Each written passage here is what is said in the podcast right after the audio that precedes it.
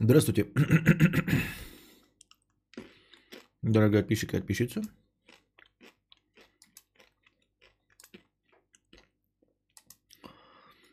С вами вновь, вновь, Константин Кадавр и его ежедневный подкаст. И я его ведущий Константин Кадавр, ведущий своего подкаста под названием «Подкаст Константина Кадавра». И я его ведущий Константин Кадавр. Здравствуйте. На дворе 12 мая. Технически, формально. По московскому времени. А это значит, что наступил последний день официальных всеобщих нерабочих дней. Как сказал великий и могучий президент Российской Федерации Владимир Владимирович Путин, дальнейшее продление нерабочих дней только по инициативе, как я понял, может, я неправильно передаю, по инициативе местных властей. Есть подозрение, что никакие местные власти на себя такую ответственность брать не будут, поэтому поздравляю вам с последним днем вынужденной самоизоляции. Я так понимаю, правильно?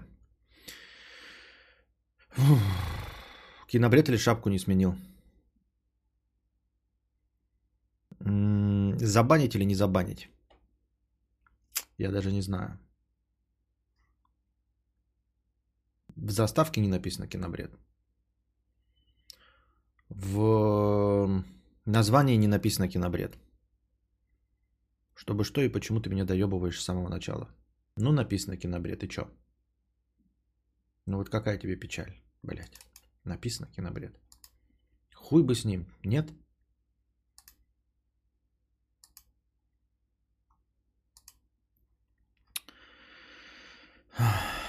Наши области продлили до 31-го. То есть вы... В вашей-то какой области? Оплачиваемые нерабочие не закончились. Изоляция продолжается. У кого? Как? Почему? Что? Я что-то неправильно понял? Вообще только 11 регионов начинают снимать режим самоизоляции. Какие? А я в него вхожу? Я вхожу в этот в список этих регионов? Я просто не в курсе. Прощелкал. Я просто не знал, с чего начать, поэтому решил начать с этих полуновостей. В СПБ с 12-го ужесточения. Да, то, что у вас там происходит внутри МКАДа, это вообще насрано. Москва не Россия. Это не призывы ни к чему, это просто расхожая фраза к тому, что в Москве другие условия внутри МКАДа. Вот, и Питер входит внутри МКАДи.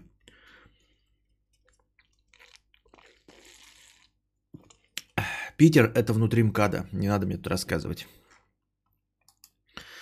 Так, с чего начнем? Начнем с новостей, с хороших и не очень. Точнее, как? С приятных во всех отношениях, но с обидных, возможно, для некоторых людей. Так, давайте сделаем неформально, превратим наш подкаст в неформальный. Расстегнем верхнюю пуговичку, потому что я жирный и мне на шею давит. Вот, и продолжим. Так, как вам, во-первых, новая цветовая гамма? Почему все молчат? Я понимаю, что, конечно, часть из вас была вчера на стриме «Кинобред», но какая-то часть не была, и вы видите впервые с новой цветовой гаммой. Разве вы не видите, как изменилась картинка? Возможно, не видите. Ну ладно. Я вижу, что изменилась. Так. Твоя же гамма желтая. Ой, идите в жопу. Иди в жопу. Короче, рэпер, который зовется как 6X, 9Ине, который думает, что это читается как 6ix9ine. Также более известный как под ником, не более, а также известен под ником Текаши 69, настоящее имя которого Даниэль Эрнандес, петушара, чмо и стукач. Мы к этому вернемся, почему он стукач, несмотря на то, что я не поддерживаю такую терминологию. Вышел из тюрячки, где вообще-то должен был по-хорошему-то отсидеть 47 лет и стать четкой бабой очковый для здоровенных мускулистых скинхедов, но ему повезло благодаря самому гуманному суду Соединенных Штатов вырваться и, в общем-то, отсидеть всего каких-то вонючих 2 года, и то 4 месяца последних, из которых он проживет у себя дома в самоизоляции из-за того, что у него там какие-то астмы и прочие хуясты. Короче, предъявляли ему обвинение в том, что он состоял в банде. Я не помню, как он закон, как называется... Закон Рикардо или как-то так. Напомните ко мне, как называется в Америке такая фишка, когда... Ну вот у нас, например, такого нет. У нас есть только формальный, там, состоит там в преступной группировке, да? И нужно обязательно нужно обязательно совершать преступление, там, например, убийство или что-то такое. А если ты просто состоял... А как можно состоять? Документов же нет в преступной группировке, правильно? Никто же не пишет, так, в нашей банде состоят 6 человек. Не, нихуя такого нет. А у них закон Рико, по-моему, да? Рикардо Милоса, блин, по-моему, закон Рико называется. В общем, он такой довольно обширный, и в него, если доказано, что ты состоял в банде, то, в общем-то, тебе как бы по общим, в общем виде на тебя накладываются вся вина банды. То есть, если банда грабила, убивала, наркотиками торговала, то и на тебя это накладывается, и ты фактически являешься преступником. И садишься на очень-очень много лет, хотя ты ничего якобы не делал. Я считаю этот закон прекрасным и правильным абсолютно. А то получается, что, знаете, какая-нибудь банда терроризирует какой-нибудь городок, в который состоят 50 членов. Из них только 3 откровенных отчаянных берсерка, а все остальные 47 прихлебателей. Но если бы их не было, их бы никто не боялся и давно бы их убили нахуй. Но из-за того, что у них 47 вот этих балластовых, а эта банда считается, и они иногда совершают какие-то мелкие правонарушения. Нет. Вся ответственность банды накладывается на всех участников. Ну, короче, не суть. Может быть, его закон Рико там ему и не грозил, но, в общем, грозило ему 47 лет. Он пошел на сделку со следствием, вот, сдал всех своих, блядь, собандников, вот, признался в каких-то мелких грабежах, и ему присудили 2 года тюрячки. Так вот, он стукач. Он стукач, и мне интересно, да, и как забавно, что... Я вот сейчас просто путаюсь в мыслях, пока еще не собрался с речью, но, надеюсь, вы мне это простите, вы, в принципе, привыкшие. Я к чему все веду? Вот института репутации у этих нигеров нет. Я имею в виду под нигерами вот этих рэперов и бандитов, ни в коем случае это не российское выражение, это вот черножопые обезьяны, бандиты. Вот, нет у них никакого тоже института репутации. Скорее всего, тоже есть какой-то понятийный аппарат, типа стукачи и все остальное. Вот сколько не смотришь мафиозных всяких документальных фильмов, вы скажете, художественных. Нет, документальных, расследований. Ребята, у меня такое ощущение, что вот этому кодексу якобы чести, вот этим понятиям подчиняются только какое-то вот на самом деле чмо, которое мамкин хулиган, которое в 9:05 ложится спать вместо в 9 часов. И считают себя после этого уголовниками. Настоящие уголовники нахую вертели все эти понятия и все остальное. Особенно американские, да? Вот, поэтому такой вот член банды, он всех сдал. А я к чему? Почему стукач начал использовать это слово, да? Я прочитал тут кусок текста, мне кинули его в телегу. И оно реально понравилось. То есть даже для тех, кто считает, что эту терминологию со словом «стукач», со стукачеством можно использовать, то для этих дебиленков есть прекрасное объяснение.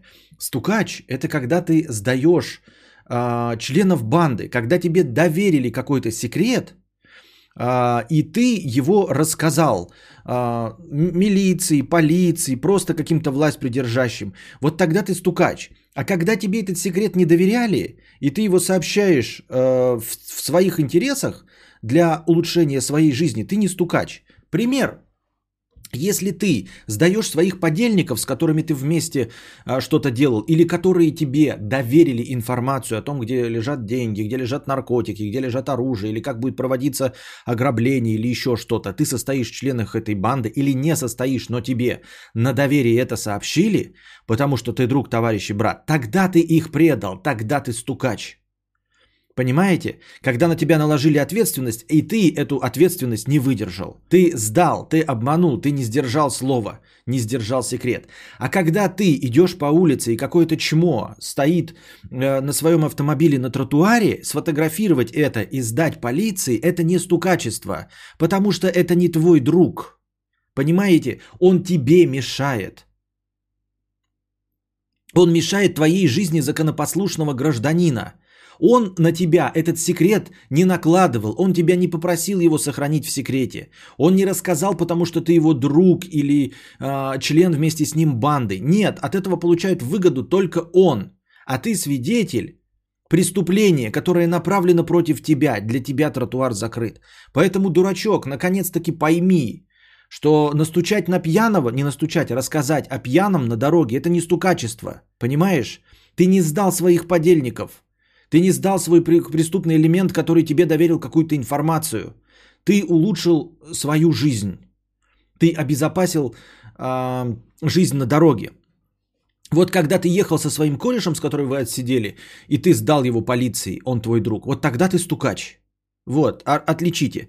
Но вот этот 6X99 – это стукач. Он именно стукач, он сдал своих, чтобы не 47 лет сидеть, а 2 года.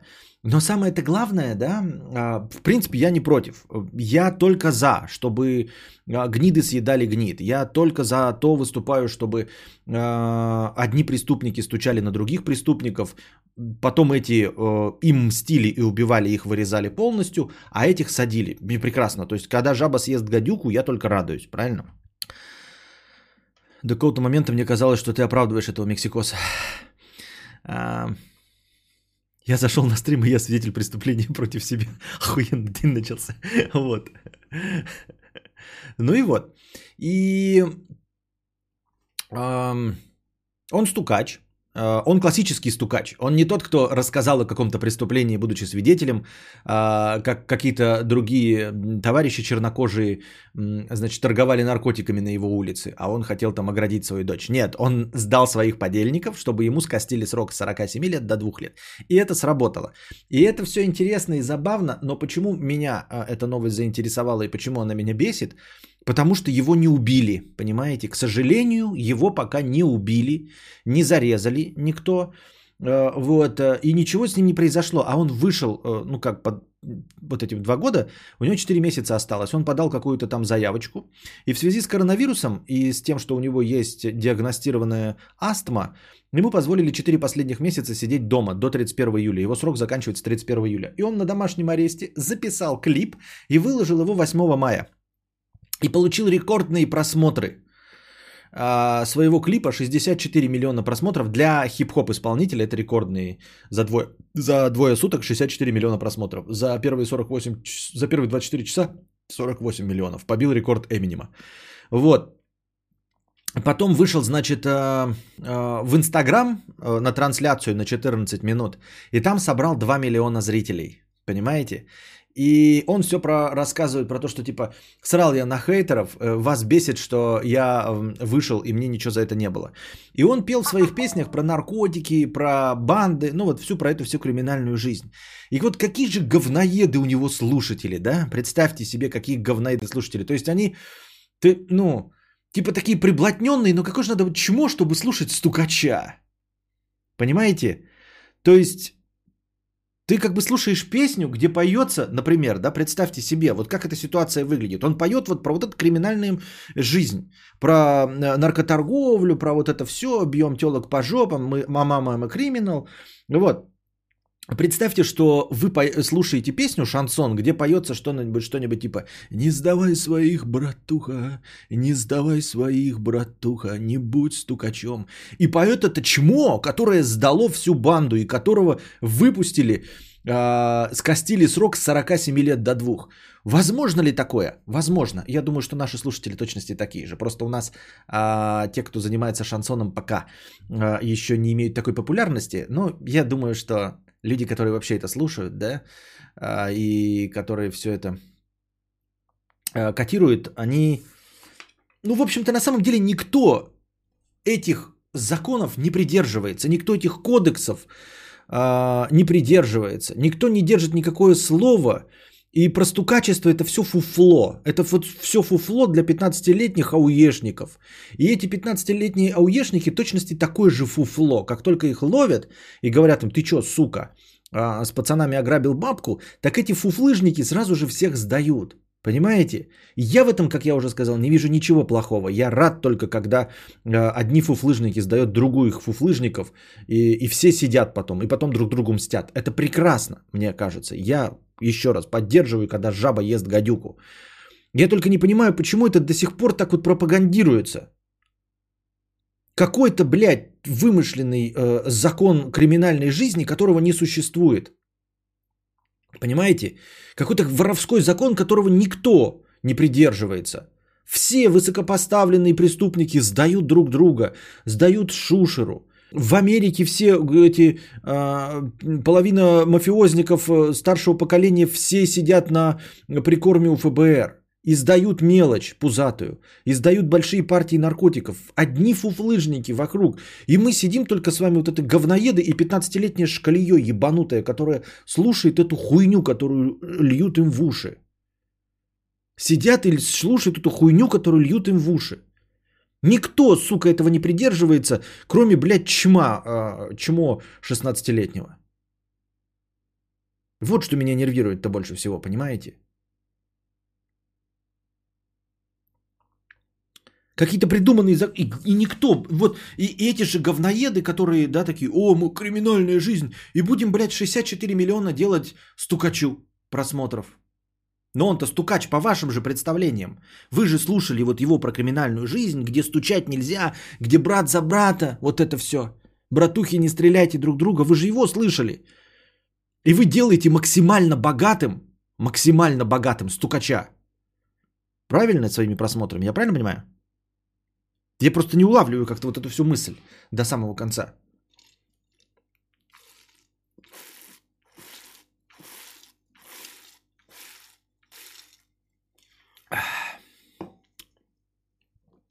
Вот такие вот дела.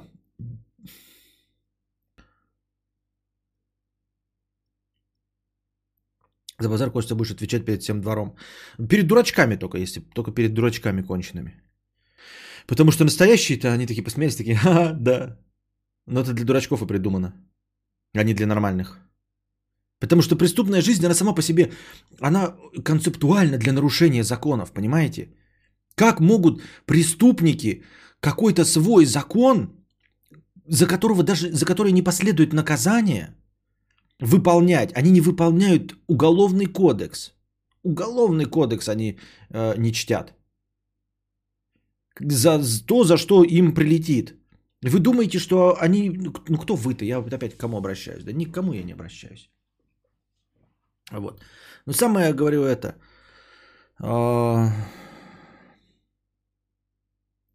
Меня не это все. Меня, говорю, просто дико выхватывает вот это... Ну, типа... Если бы смотрели как клоуна, да, например, его. Но из этого клоуна делают 64 миллиона просмотров. 2 миллиона в Инстаграме, ставит рекорды, он получает миллионы долларов за это. Он получает миллионы долларов. И понимаете, он получил, вот очевидно же, да, что он привлек к себе внимание именно тем, что вышел из тюрьмы. А вышел из тюрьмы, потому что настучал. Вышел из тюрьмы, потому что настучал. Ну и вот каким же нужно быть поклонником? Поклонник ты этой криминальной культуры. Хуй с тобой, поклонник ты, да? Ну так будь последовательным, не слушай стукача тогда. А вы скажете: ну так может его не стукачи, ну не слушают не поклонники криминальной культуры. А кто его тогда слушает? Он поет-то про наркоторговлю. Он слил челов из банды, потому что они хотели за его спиной его же убить, изменяли с его тёлкой еще что-то, и поэтому он их сдал. Назвать его крысой такой... Нет, он крыса! А ты, Марго, вот, потому что ты дурачок, да? Я не поддерживаю, потому что не нужно быть дебилом. Потому что не нужно быть дебилом. Он тебе вот такую хуйню в уши нассал. И ты что, ты хочешь сказать, что ты русскоязычный такой черт, который верит такой хуйне? Нет никакого оправдания по этим криминальным законам никого сдавать. Никакого оправдания нет. Никакого оправдания нет. По этим воровским законам сдавать никого нельзя ни при каком раскладе. Ни при каком. А не потому что, понимаешь, ой, они меня сдали. Так может быть он сдал, потому что он думал, что они его сдадут. То есть вот для тебя оправдание, значит, они хотели его за спиной, они же хотели его за спиной убить. А что не убили? Может, не очень хотели? Да? Мне кажется, что если ты хочешь за спиной убить, то можно легко убить. Вот тупака завалили нахуй. Notorious B.I.G. завалили нахуй. Легко и просто завалили. А тут, видишь, ты какое-то чмо, блядь, 6ix9ine, которого, может быть, не хотели убить? Да? Хуй с ним. Хотели. Это не оправдание. По законам вот этого воровского мира это не оправдание стучать. Ничто не способно оправдать стучание. Вообще ничто. И ты, если этого придержишься, и называть его крысой, такое себе... Он крыса. И крыса, и крыса. А ты дурачок, который подстраивается, который жопку ему свою подставляет. Вот он тебе удобные слова говорит. А, ну они меня хотели убить. Изменяли с его тёлкой. Никакой его тёлкой они не изменяли. Ты даже прочитай новость. Он предъявляет претензии одному, который спал с матерью его ребёнка. Знаешь, что это такое? Это значит, что он потрахался с кем-то. И тёлка родила от него ребёнка. Понимаете, он с ней разорвал отношения. И после этого один из членов банды потрахался с этой тёлкой, понимаете? От которой у него есть ребёнок. У него претензия, что он трахался, не изменяли, там нет слова измены. Там везде он прямым текстом говорит, они спали с матерью моей дочери. То есть, понимаете, он накладывает, я с ней один раз поспал, вот от этого человека есть у меня дочь. Она до конца жизни ни с кем не должна спать. Ты понимаешь? И ты такой вот черт, который вот это придерживается. Ты вот тот, кто озвучивает эти крысиные слова. Правда? Тебе правда? То есть даже в криминальном мире такое, что вот ты типа потрахался с тёлкой, вот у нее есть этот ребенок, вы с ней развелись, и все, она до конца жизни не должна ни с кем трахаться, да? Ты что, дурак? Так он мне еще в уши сыт, еще пишет в комментариях. Я думал, что хоть у меня таких дебилов нет, блядь, здесь внутри. Я думал, что у меня хотя бы дебилов нет. А вот оказывается, среди зрителей заходит и еще говорит, в конце пишет фразу. Такое себе называть его крысой. Нет, он крыса. Ему даже твиттеры все это завалили, что он крыса. Но, к сожалению, все, кто писал ему крыса, сделали ему 64 миллиона просмотров. Вот о чем речь, понимаете? Все знают, что он крыса, все ему пишут, что он крыса, стукач и чмо, а он сидит и радуется, у него 64 миллиона просмотров.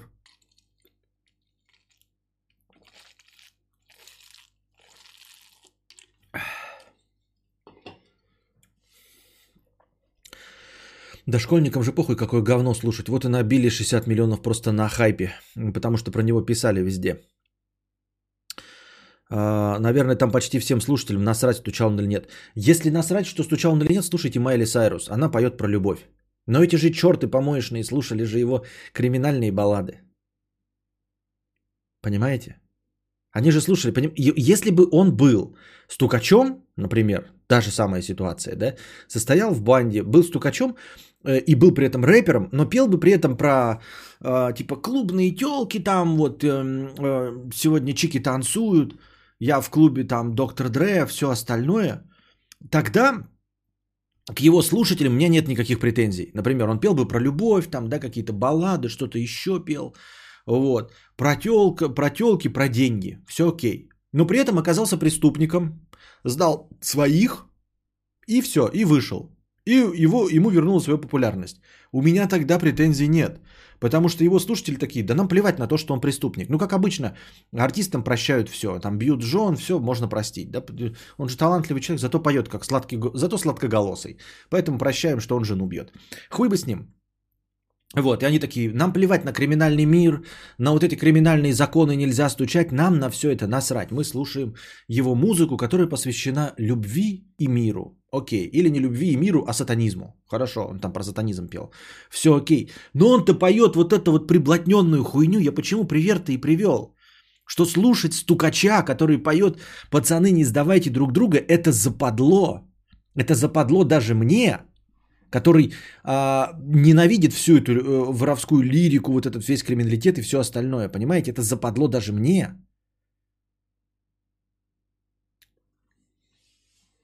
И они слушают 60 миллионов.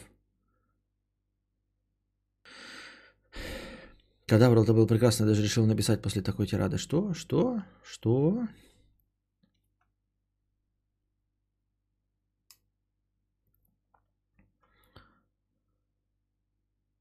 Ну и вот, я и говорю, ну и собственно и говорю, если бы было про любовь, то я бы просто, ну мы вернулись к нему, нам плевать, что он стукач, это никак не противоречит нашим взглядам на мир. А вы слушаете человека, который поет про криминальный мир, про то, как мы в банде и вот такую хуйню.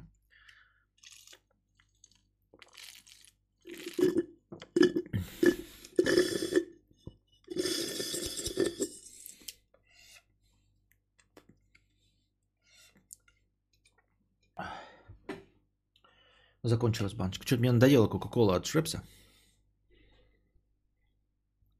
А в США это тоже западло? У нас-то понятно, почему это западло.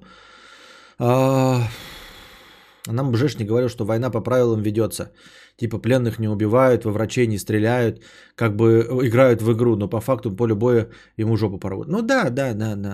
Так я и говорю, но меня во всей вот этой канители нервирует только то, что это вливается в уши самому низшему слою. Как тот только сказал, что высшие слои не подчиняются этим законам. Ни большие криминальные авторитеты, ни, как вот говорится, на уровне воин, на уровне генералов, они там себе ручки жмут, а дохните только вы. Дохнет только самый низший слой. Вот они должны подчиняться законам, не стучать, там еще что-то, чтобы хоть какой-то порядок в этом хаосе навести. А на самом деле всем плевать на этот закон. Так ты вот рассказываешь про него. Люди, которые не знали об этом, посмотрят клип, вот тебе и просмотры. Ну, я не посмотрел клип. Я прочитал новость, а клип не посмотрел и не посмотрю.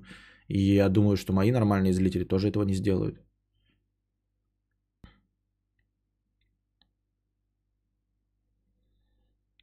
Я так думаю, мне так кажется. Вот такие дела. А новость, которую мы почему-то с вами не обсудили, по-моему. Или я старый и забыл. Значит, у Илона Маска родился новый ребенок. Новый, шестой по счету ребенок.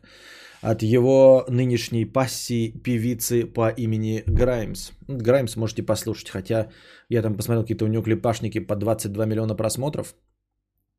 Но уныние и безысходность, в общем. Ну, слушаешь, когда иностранную музыку, да, даже, ну, просто с 10 и более миллионами просмотров. Даже если не понимаешь, ты всекаешь, почему это могло понравиться поклонникам жанра, в котором исполняет певец, там, поклонникам голоса, поклонникам музыки, еще чего-то. А здесь я послушал и не мог понять, за что 22 миллиона нахлёстано. Может, исключительно потому, что она жена Илона Маска. Или не жена, а женщина, девушка. Вот. Новый ребенок со старыми. Что со старыми все прекрасно, они от бывшей жены. У него там что-то 5 детей, одна двойня и одна тройня. Да, если мне память не изменяет. В общем, он как-то быстро настругал. И вот у него шестой ребенок родился. И ему дали прекрасное имя. Прекрасное имя дали ему. Которое... я в отражении, да? Сейчас. Я просто сначала, перед тем как... Я вам сначала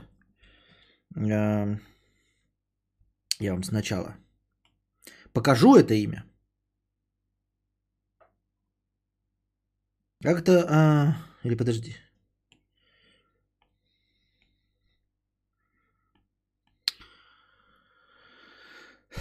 В жопсу 17.02.17. Да. Как это? Боч в РФ 26.06.02. Как звучит его имя? А звучит, я вам потом скажу, как звучит. Уже сообщили. Анонсировали имя и рассказали, как оно звучит. Так что у него есть официальное звучание. Я вот думаю, как это все вот намутить. Нет, не так. Нет, не так. Нет, не так. А как?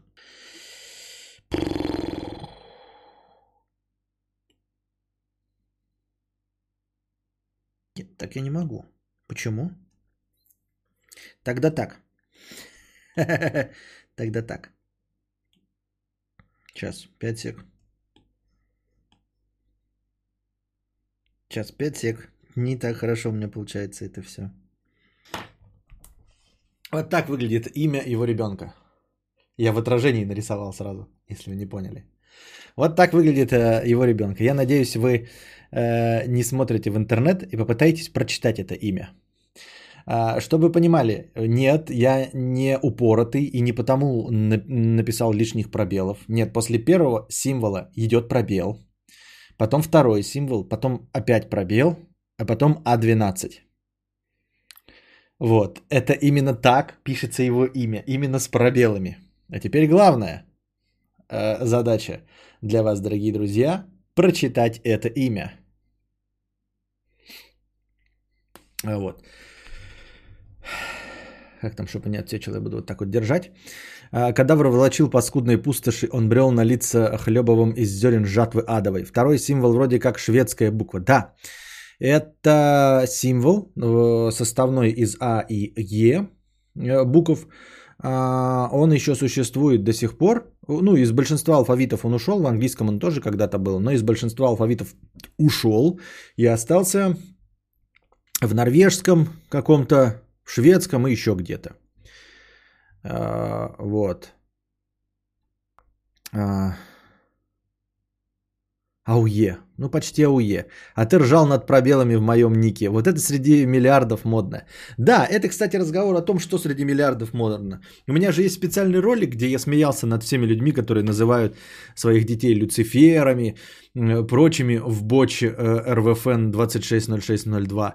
А на самом деле оказывается, что даже богатые люди, вот типа Илона Маска, называют так своего ребенка. И главное, а что я могу предъявить?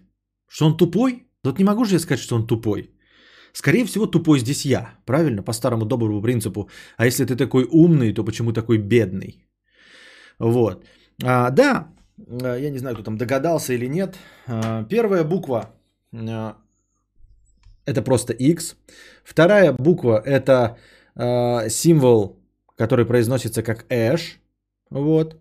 И третья, вот это вот А12 – это... Название. Вообще это все, я сначала думал, что это Илон Маск, а на самом деле это придумала его бахнутая жена. Вы можете посмотреть, как выглядит его бахнутая жена Граймс.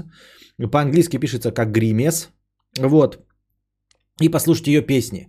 Лицом она отдаленно похожа на какую-то неухоженную Майли Сайрус. Вот. А образом похожа на Жанну Агузарову. Ну, то есть это, короче, как будто бы Майли Сайрус, одетая в Жанну Агузарову. Ну и вы, собственно, себе представляете, насколько это творческая личность, насколько она художник и вот так видит. И, судя по всему, это она настояла на таком прекрасном и однозначном имени.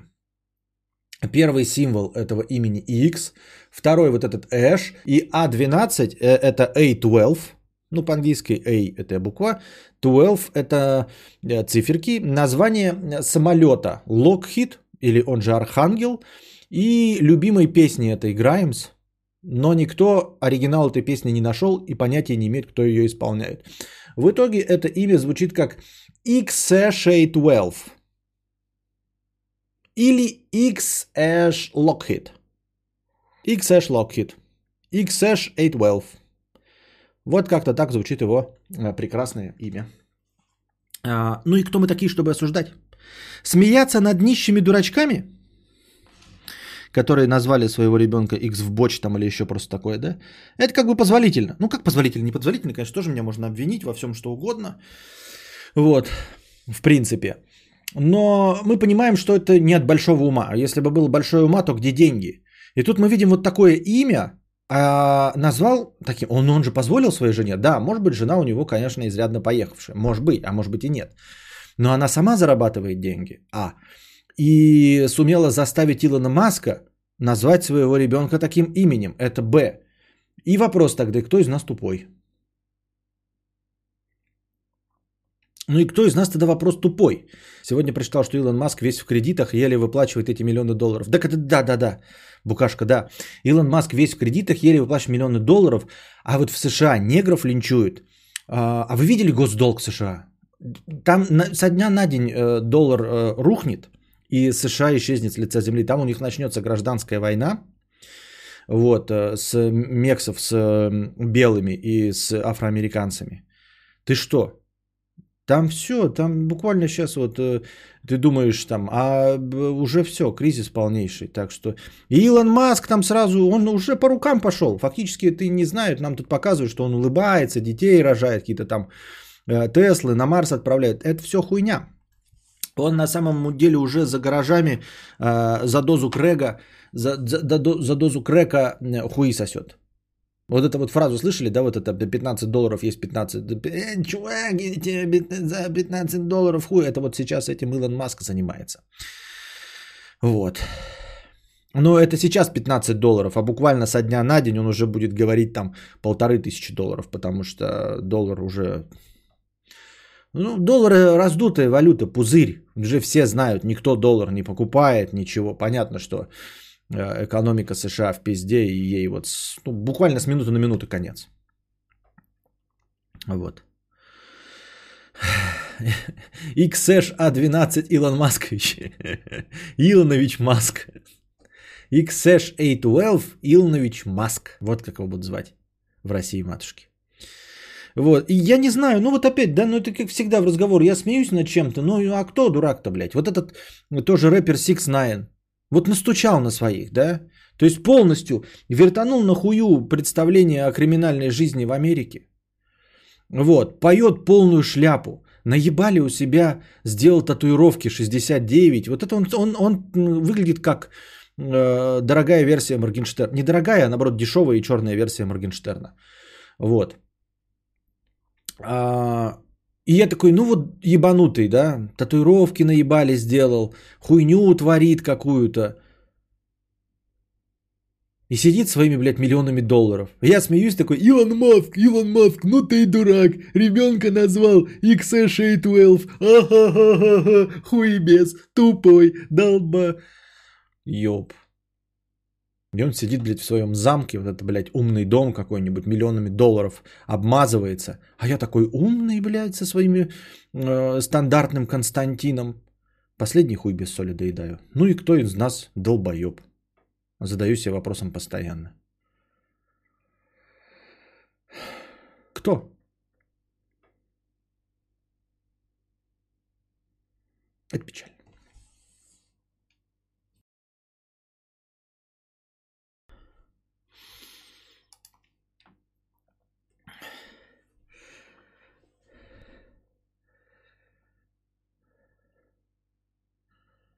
Костя, не плачь, у нас все еще хуже. Так. Что у нас еще на повестке дня? Также на повестке дня у нас День матери. Американский День матери, который изобрела такая женщина по имени Анна Джарвис. Фамилия у нее как прямо... у помощника Железного Человека искусственного интеллекта, который впоследствии стал Виженом. Наконец-то вспомнил, и то только вспомнил, потому что анонсирован сериал «Ванда Вижен». Так, а что это так низко? Почему это столько пространства пустого? А? Зачем и почему? И чтобы что? Что движет такими людьми? А как мне поднимается-то все это? Ух. Не знаю, стоит ли этого делать. Может, и не стоило. Ну так вот, Анна Джарвис изобрела американский День матери. У нас свой, по-моему, празднуется в ноябре. Не знаю, по какой причине, но я расскажу вам про американский День матери и про то, что сама Анна Джарвис, которая его придумала, целиком и полностью его не поддерживала. Всего каких-нибудь вонючих несколько лет. Он выглядел так, как она хотела, а потом он испортился и стал не тортом. Дело в том, что у Анны Джарвис была мать, Энн Ривз. Ну, естественно, она ее любила, возможно, боготворила. Мать у нее имела 14 детей, в числе которых была наша героиня Анна Джарвис. И из этих 14 детей 9 детей умерли. Почему все молчат в чате? Вы скажите, стрим продолжается или меня опять за что-нибудь забанили?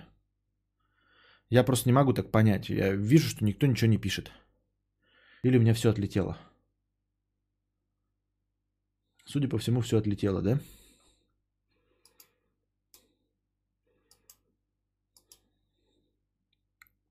что все замолчали-то так мгновенно? Я думал, что как в кинобреде с этим спешл выпуске. Слушаем просто. Так вот, у нее было 14 детей, и 9 из них погибли в раннем возрасте. Вы представьте, да, себе, как это не очень. Ну, понятное дело, что по меркам 19 века все было в пределах нормы, рожали очень много, умирало очень много, выхлоп был крайне малый. Это сейчас у нас изменилась ситуация со здравоохранением, в том числе и благодаря той самой Энн Ривз Джарвис, которая всеми своими силами меняла ситуацию. Так вот, потеряв 9 детей из 14, она посвятила свою жизнь тому, чтобы просвещать матерей, вот, бороться за здравоохранение, за как-то повышение, что ли, выживаемости среди детей. Она открыла курсы там вроде как при какой-то церкви в помощь матерям, где рассказывала им о гигиене, о том, как кипятить воду, о том, как ухаживать за ребенком и все остальное. И таким образом повышала, ну и вела другую деятельность для повышения здравоохранения и в том числе для того, чтобы дети выживали. И умирая, это все было в 1858 году, умирая в 1905 году, от старости, все нормально у нее было. Она пожелала, чтобы был какой-то день матери, праздник такой, который, ну, чествовал бы, что ли, или просто день благодарности матерям, которые, ну, вот, участвуют в жизни всей цивилизации только благодаря тому, что они матери. Ее дочь, это Анна Джарвис, это все послушала и спустя 3 года, в 1908 году, впервые организовала местечковый такой тихий праздник, как мечтала ее мама. Экономичный, скажем так, бюджетный такой, просто празднование, когда все, ну, чествуют и дарят улыбки своим матерям. Желательно за небольшие деньги. Вот, приурочила это она все, дату, какую назвала. Второе воскресенье мая. Это чтобы было максимально ближе. Вроде бы не в честь своей матери, которая родилась, умерла 9 мая. Это день смерти матери. Но и максимально приближенный к этой дате. Вот, со сменой календаря. Второе воскресенье мая. Это было в 1908 году. И казалось бы, да, ну какая-то местечковая женщина в честь своей матери сделала праздник День матери. Но нет, на него обратили внимание. И в 1914 году президент Асашай решил сделать этот праздник День матери государственным. И он это сделал. И в этот же самый момент этот праздник, на этот праздник обратили внимание кто? Правильно, вонючие капиталистические ханыги, производители кондитерских изделий и цветочники. Вот, сама Энн Ривз Джарвис любила белые гвоздики. Ну и дочь придумала, что вот надо матерям дарить белые гвоздики. Гвоздики — это дешево, вот, это распространенные цветы, которые ничего не стоят, беленькие. И как бы все могут позволить себе своей маме, даже будучи нищими, подарить, ну, такой вот прям очень-очень доступный праздник для самого широкого круга слоев населения. Вот. И на это обратили внимание, естественно, капиталистические ханыги, да, и увидели в этом золотую жилу, ну как-то маме же надо дарить можно сладости, и стали всячески рекламировать, естественно, к этому дню повышать цены на сладости, да, рекламировать этот праздник как праздник, в который нужно дарить сладости, естественно, цветы. Ханыги-цветочники, цветочные, естественно, подбородочные, сисястые, тоже справедливо подумали такие, что-то, блядь, во-первых, гвоздики дешевые и нахуй никому не нужны. Поэтому давайте ко второму воскресенью мая будем повышать цену на гвоздики. А во-вторых, а почему белые гвоздики? А как остальные продавать? Обидно, досадно. И поэтому они развернули рекламную кампанию, в которой сказали, что белые гвоздики – это в честь умерших матерей, там на могилке и все остальное. А в честь живых матерей красные гвоздики. Таким образом, они стали продавать и красные гвоздики. А белые, ну типа мертвым матерям, уже умершим. Естественно, сама Анна Джарвис была в ахуе от такого поведения.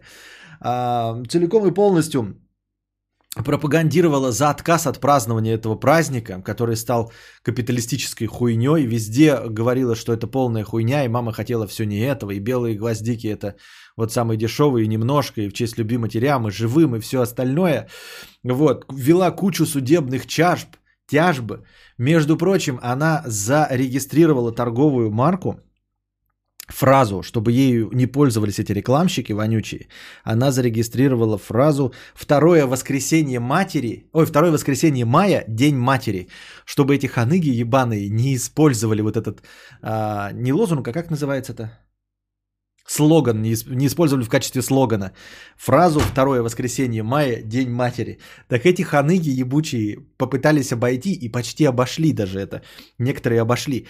Они поменяли надпись «День матери». Если вы в английском шарите, то он пишется как «Mother», верхняя запятая, «S», «Day», «Mother's Day», то есть «День матери». Если этот апостроф перенести после буквы «S», то получится «День матерей».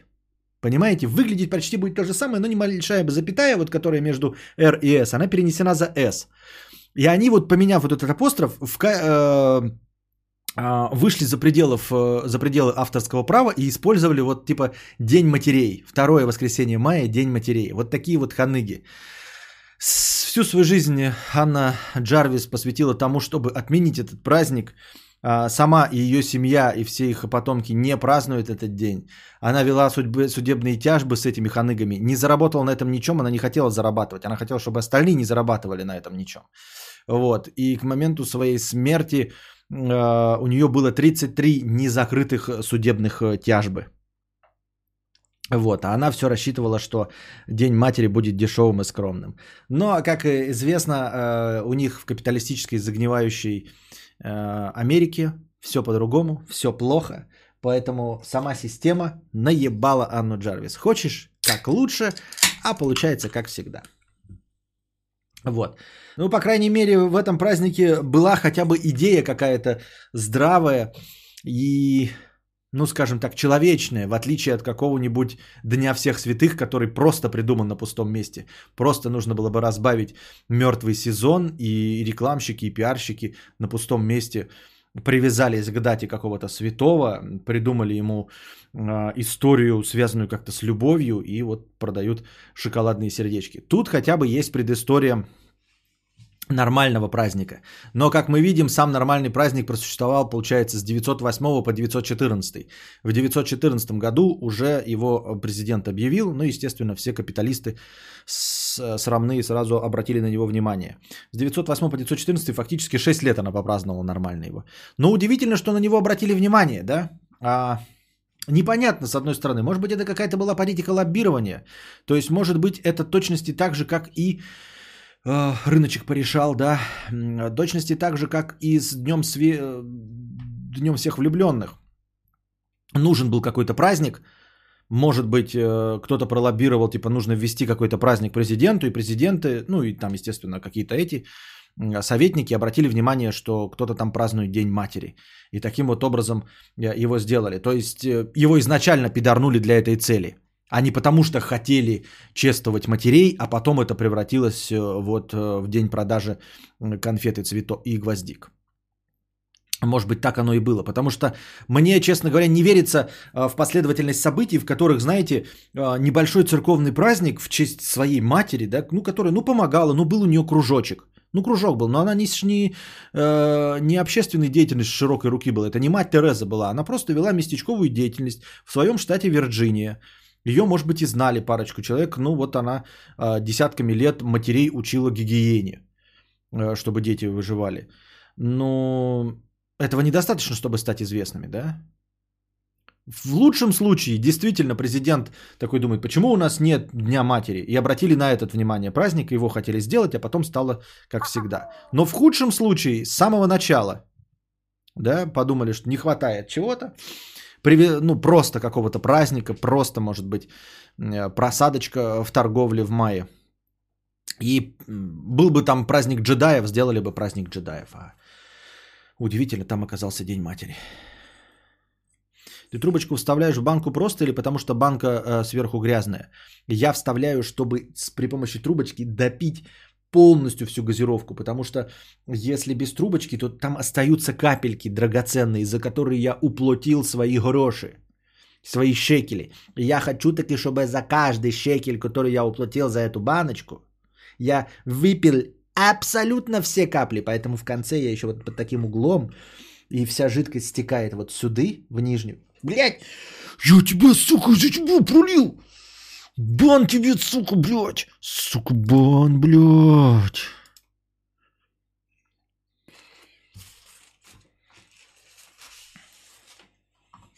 Я просто похлопаю.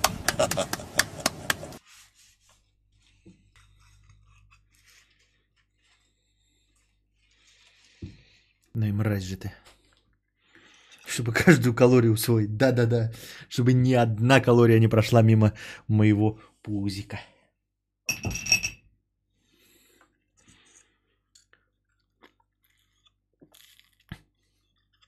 В конце банку нужно разрезать и слезать то, что не смог высосать. Да-да-да.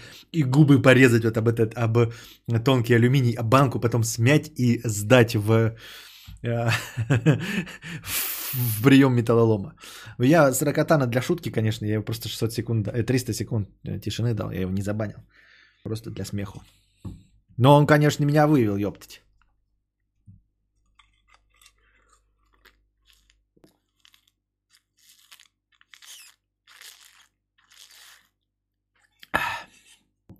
Вот такой небольшой исторический дискурс вам, чтобы вы знали, что такое американский день матери. Motherfuckers Day, день пива и шашлыка. Ну да, вот сейчас я вам просто, кстати, в чатик напишу, как там пытались эти...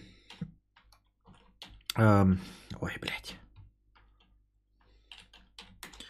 Блядь, ну что ж ты, сука такая, а?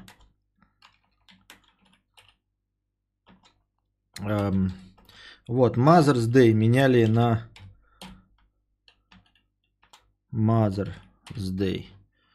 И получалось День матери на День матерей.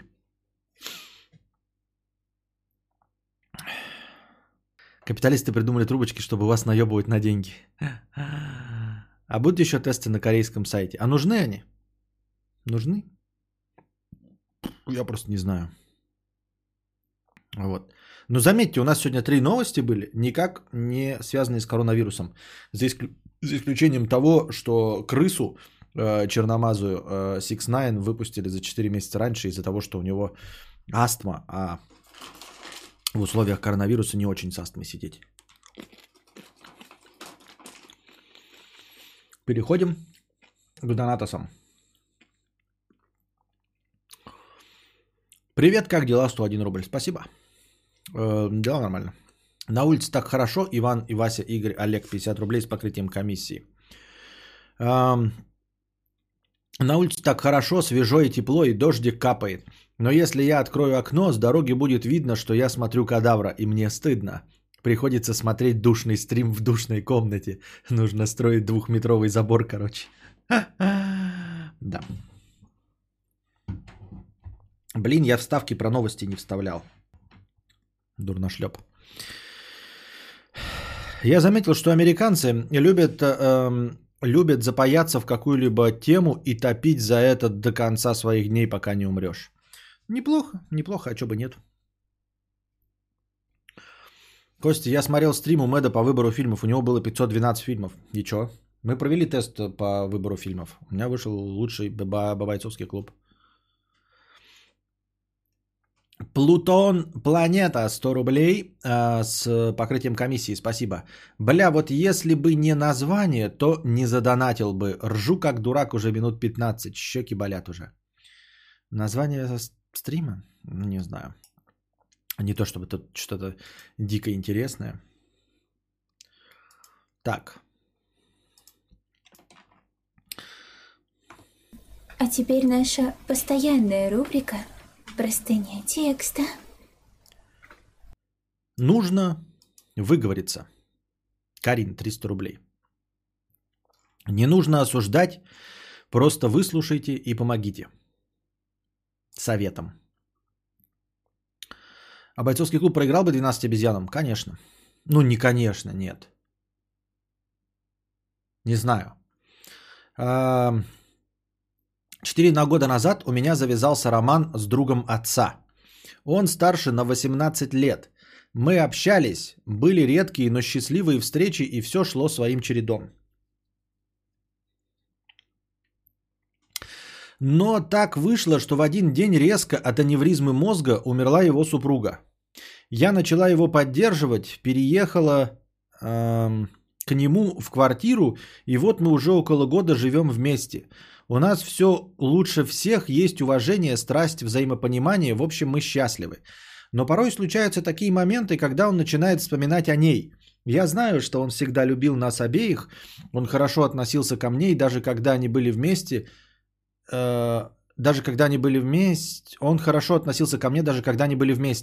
Сейчас все стало еще лучше. Я поддерживаю его, воспитываю прекрасную дочурку и люблю его как родную. Он говорит, что умер бы, если бы меня не было рядом, что я свет в его жизни, он мной дорожит. Но в моменты его переживаний, особенно когда он пьяный и начинает рассказывать о ней, я начинаю нервничать.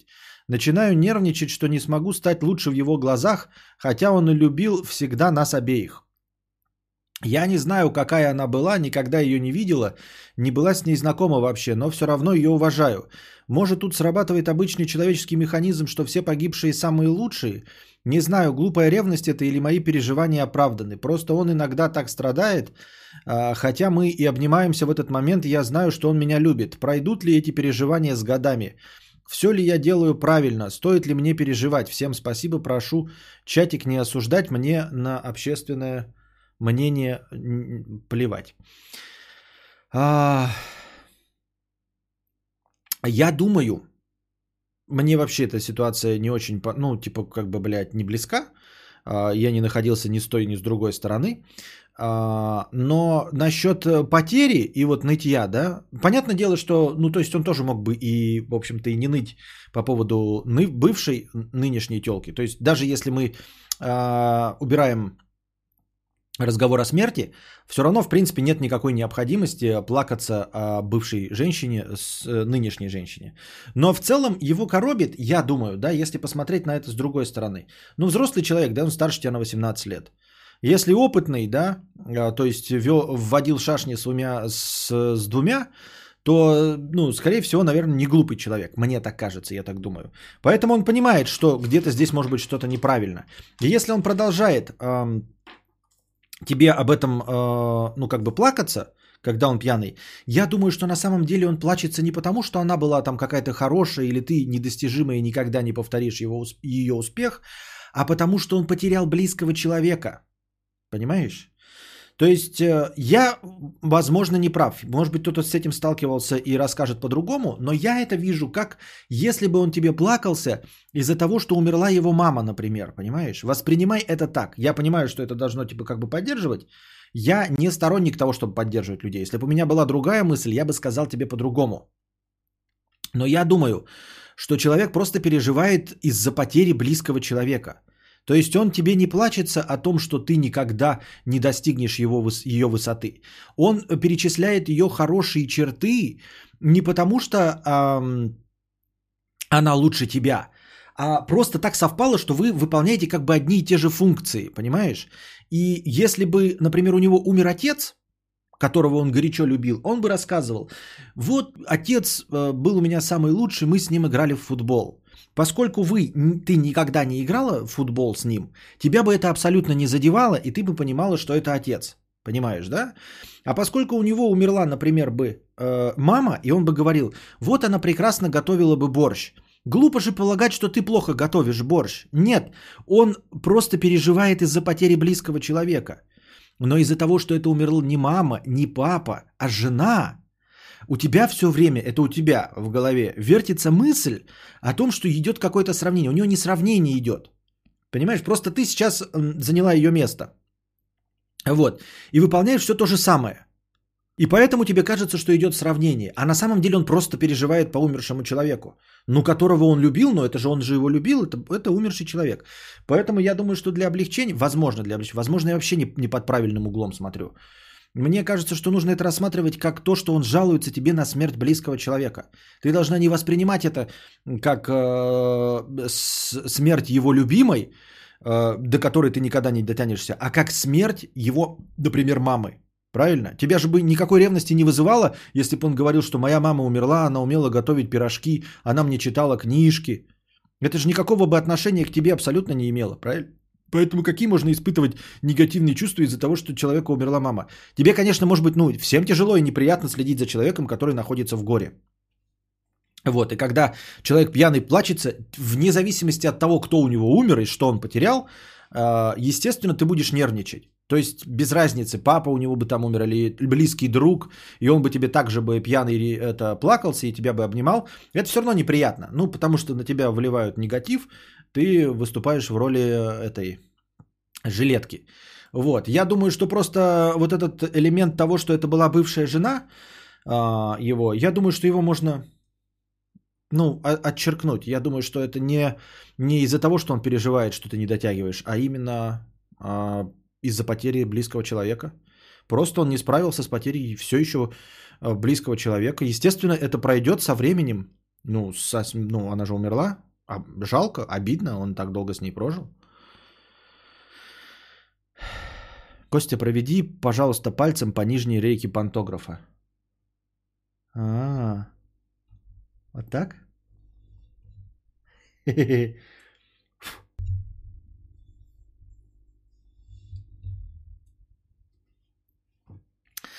Пантограф подкрутил, а он стал дальше в кадр влазить. Раньше он вытирал пыль только по этой части, которая в кадр попадала. Да, но я выше теперь сижу, я не знаю, больше у меня видите, больше моего живота видите, лучше, хуже. У меня вот похожая тема была, смотрел фильм с бухим отцом, и там говорили о смерти сына, и батя чуть разрыдался, потому что старший брат погиб. Ну вот, но это же не про тебя, понимаешь, не потому что ты плохой, а потому что он умер. Вот в чем мякотка. Это разговор не о тебе вообще, и не в сравнении, никакого сравнения не делается. Я прям себе дико сомневаюсь, даже если бы кто-то и сравнивал вообще в такой ситуации, то уж точно не в ситуации, когда ты пьяный, находишься с новой женой и ей плачешься. Это точно не то сравнение идет. Это вот потому, что ты близкий человек, и он с тобой горюет. То есть это как раз показатель того, что ты ему близка, что он плачется этим не друзьям, а тебе. То есть он в этом вообще проблемы не видит. И, скорее всего, ее и не несет, понимаешь? То есть вот он тебе плачется, потому что ты теперь близкий для него максимально человек. И он тебе рассказывает о своем горе, о потере другого человека, которого он любил.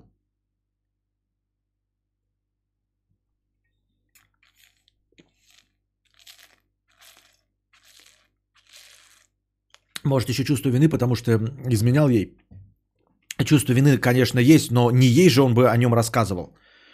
Он бы, вот об этом как раз чувство вины, он точно бы не с ней делился, а там, я не знаю, друзьям, маме, священнику, психотерапевту. Да, тут дело в том, что просто член семьи погиб. Да, ну я и говорю, просто член семьи. Но так получилось, что ты стала его новой женой, и ты думаешь, что это как-то про тебя. Это не про тебя абсолютно. Так что вон Михаил Степанов поддерживает мою точку зрения. Так что не беспокойся. Ну как, беспокойся, потому что, ну, все-таки теперь близкий тебе человек все еще переживает. Это, конечно, беспокойство. И, естественно, ты будешь нервничать. Я тоже бы, если бы передо мной любой мой товарищ горевал по поводу смерти жены, я бы тоже беспокоился. Марийка, 1088 рублей. С покрытием... Ой, спасибо, без покрытия, спасибо. Посмотрите на Костика, когда он пьет из трубочки фанту. Он словно голлум с кольцом в этот момент.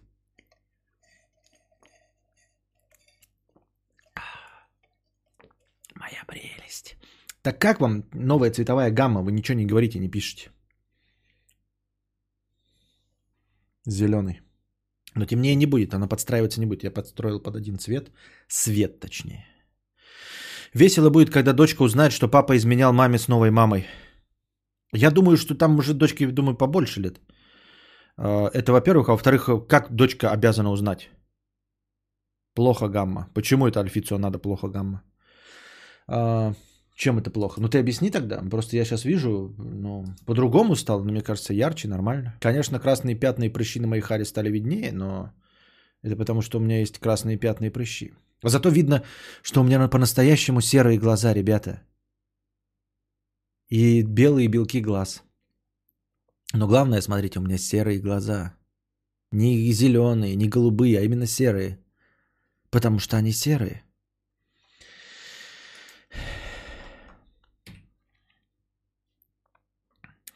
Раньше интереснее выглядела сепия. Ну да, раньше была сепия, я и говорил, потому я и придерживался той, просто настало время чуть-чуть поменять. А да, мне та сепия нравилась, потому что она была как бы... Мы же не весельчаки тут, мы не клоунаду устроили. Вот. У меня друган тоже ревел, когда супруга погибла, просто даже как по матери. Ну вот, да, ну то есть просто по потере близкого человека. И я думаю, что встретившись с какой-нибудь тёлкой, он бы тоже там... Ну, получилось бы так, что не смог бы сдержаться. Что-то хотел сказать про горлум и... Я все горлум хочу сказать. Для меня все горлум и горлум, а не голум.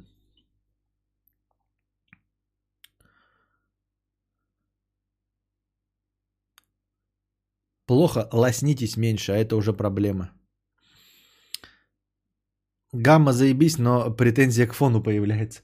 Ну фон вот красноватый, как и... вот такой вот он и есть. Ну что, давайте, ребята, мне 250 тысяч, начнем строить стрим-хату, там у вас будет все красиво. У нас, у вас. Василий Че с покрытием комиссии.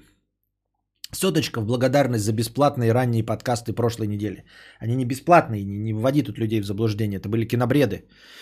Особенно вчера. Это был такой кайф, когда все закончилось до 12 ночи, а не как обычно. Жду, когда такое же войдет в норму в обычных. Ну, в обычных я хотел бы пораньше начинать, но будете вы донатить? Я же пораньше начал, потому что знал, что кинобред-то бесплатный. Кадавр ты пупсик, спасибо. Яблоко, наверное. Что за фанта зеленая? Да, яблоко. Зеленое яблоко.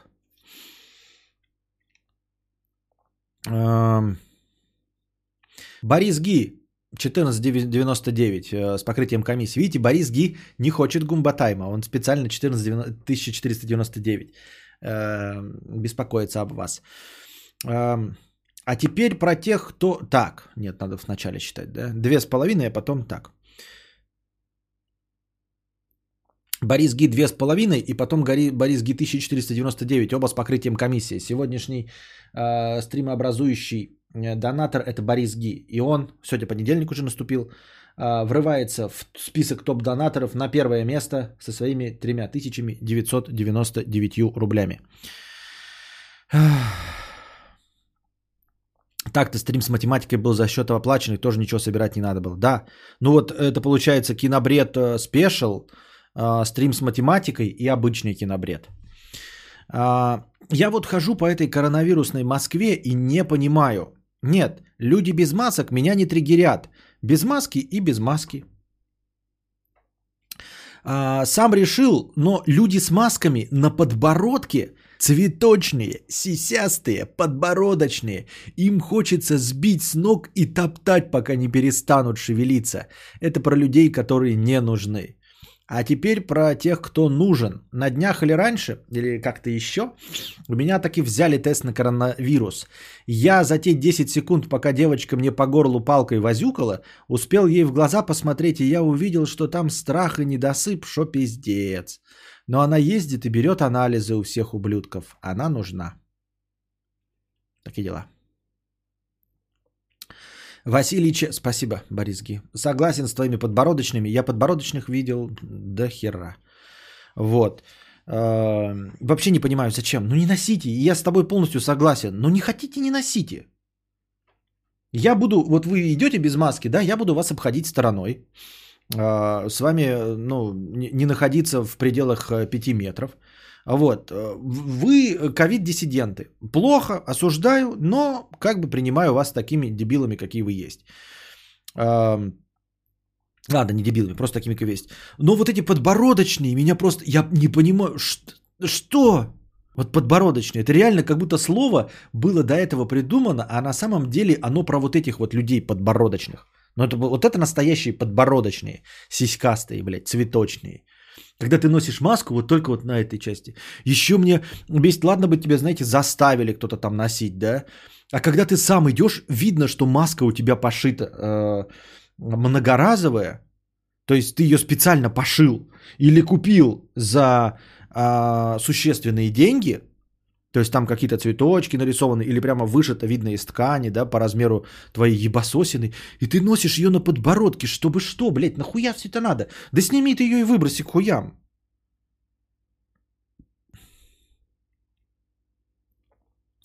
Маска спущена на тот случай, если кто-то доебется, там полиция или еще кто-то. Думаю, поэтому. А, это типа те, кто боятся, что типа если кто-то их поймает, они сразу, оп, я в маске, типа, да? А так я ебал вас в рот всех, да? Такие вот помоечники. Я ношу их так, потому что без маски в магазы не пускают. Понятно. У нас, кстати, тоже на багазах написано, что не пускают, но... Конечно, не пускают. Константин, все сходится. Цветочная маска на подбородке. Цветочный получается и подбородочный. Все понятно. Василий Че, 51 рубль. 7 числа был день радио. А ты тут радиопередачу делать пытаешься. Так что в очередной раз поздравляю с профессиональным праздником. Спасибо за поздравления от 7 мая и за поздравления с Днем радио. Спасибо, что считаете меня радиопередачей. Маску имеет смысл только в помещениях носить, на улице она бесплатна. Да, это дело не в этом, я же говорю про помещение. Естественно, на улице мне похрен, я вообще на улице никого не вижу. Ну, в смысле, я на машине перемещаюсь. Эти подбородочники, дауны, я вообще хуею с этих долбоебов. Многоразовые маски, это же, блядь, вредно для здоровья. Учился на программиста-дизайнера с покрытием комиссии. Тьфу ты, блядь, сундуки, крокодилы, игростримы, где старое доброе балаболие? Я уже не жду очень видных вещей, колготок и чихать думать. Но верните стандартные стримы, подкасты с простынями и есть одна повестка от дружи. Здоровья и процветания мудрецу и отписчикам. Так донатьте, донатьте. Дело в том, что вот этот стрим, я название, вот которое сегодня 71-го, я запускал стрим с этим названием, по-моему, 4 раза, и он не собирал сумму. Так что учился на программиста-дизайнера, это лично твои проблемы. Что идут игровые и все остальное. Потому что не собирается суммы, нет неразговорных. Вот сегодня собралась, есть. Ленс, 100 рублей. Костя, часто ссылаешься на выдержки из книг по воспитанию детей. Посоветуй самые, по твоему мнению, достойные. И если можно, расскажи, почему именно они. Заранее спасибо, хэштег аудиоподкасты. Ленс, я что-то очень часто возвращаюсь к этой теме, и мне прям лень сейчас повторяться. Реально, вот недавно об этом говорили. Я вспоминал книги. Ну, во-первых, я так навскидку их не вспомню, да? Кроме одной самой главной книги, от которой можно толкаться и смотреть на нее похожие книги. Это «Тайная опора». Кто ее написал, я не помню. Она стоит, я не вижу, она закрыта. «Тайная опора» – это самая главная книга, концептуально. И все остальные к ней вот привязаны, похожие на нее или которые вместе с ней рекомендуют. Гиппенрейтер, да. Ну, это, естественно, только один взгляд на вещи. Вот. Мне нравится «Тайная опора», мне хочется придерживаться этого. А вы можете придерживаться чего угодно. Вы можете ебашить своего ребенка ремнем, там, я не знаю, воспитывать из него мужика, вот, не целовать его, все остальное, воспитывать, там, быть ему учителем. Милости просим. Я имею в виду, что это не панацея, это просто один взгляд на воспитание. Я придерживаюсь его.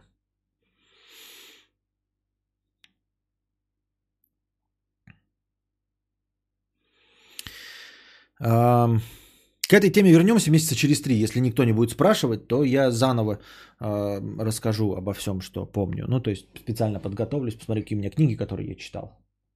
Комаровский там что-то, ну, про здоровье тоже думали, что будет полезно, а на самом деле почти бесполезно. Ну, то есть такие знания ты и так их знаешь, а вот если с чем-то столкнулся, то легче посмотреть этого же Комаровского на Ютубе, и он все то же самое скажет, вместо того, чтобы, знаете, читать всю книгу про все вещи, которые могут случиться.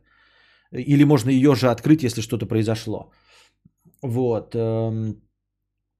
Плюс еще все книги, вот, которые во время беременности, они тоже странноватые. Но типа там очень много советов дается, но для создания тепличных условий, которые не вполне реалистичны.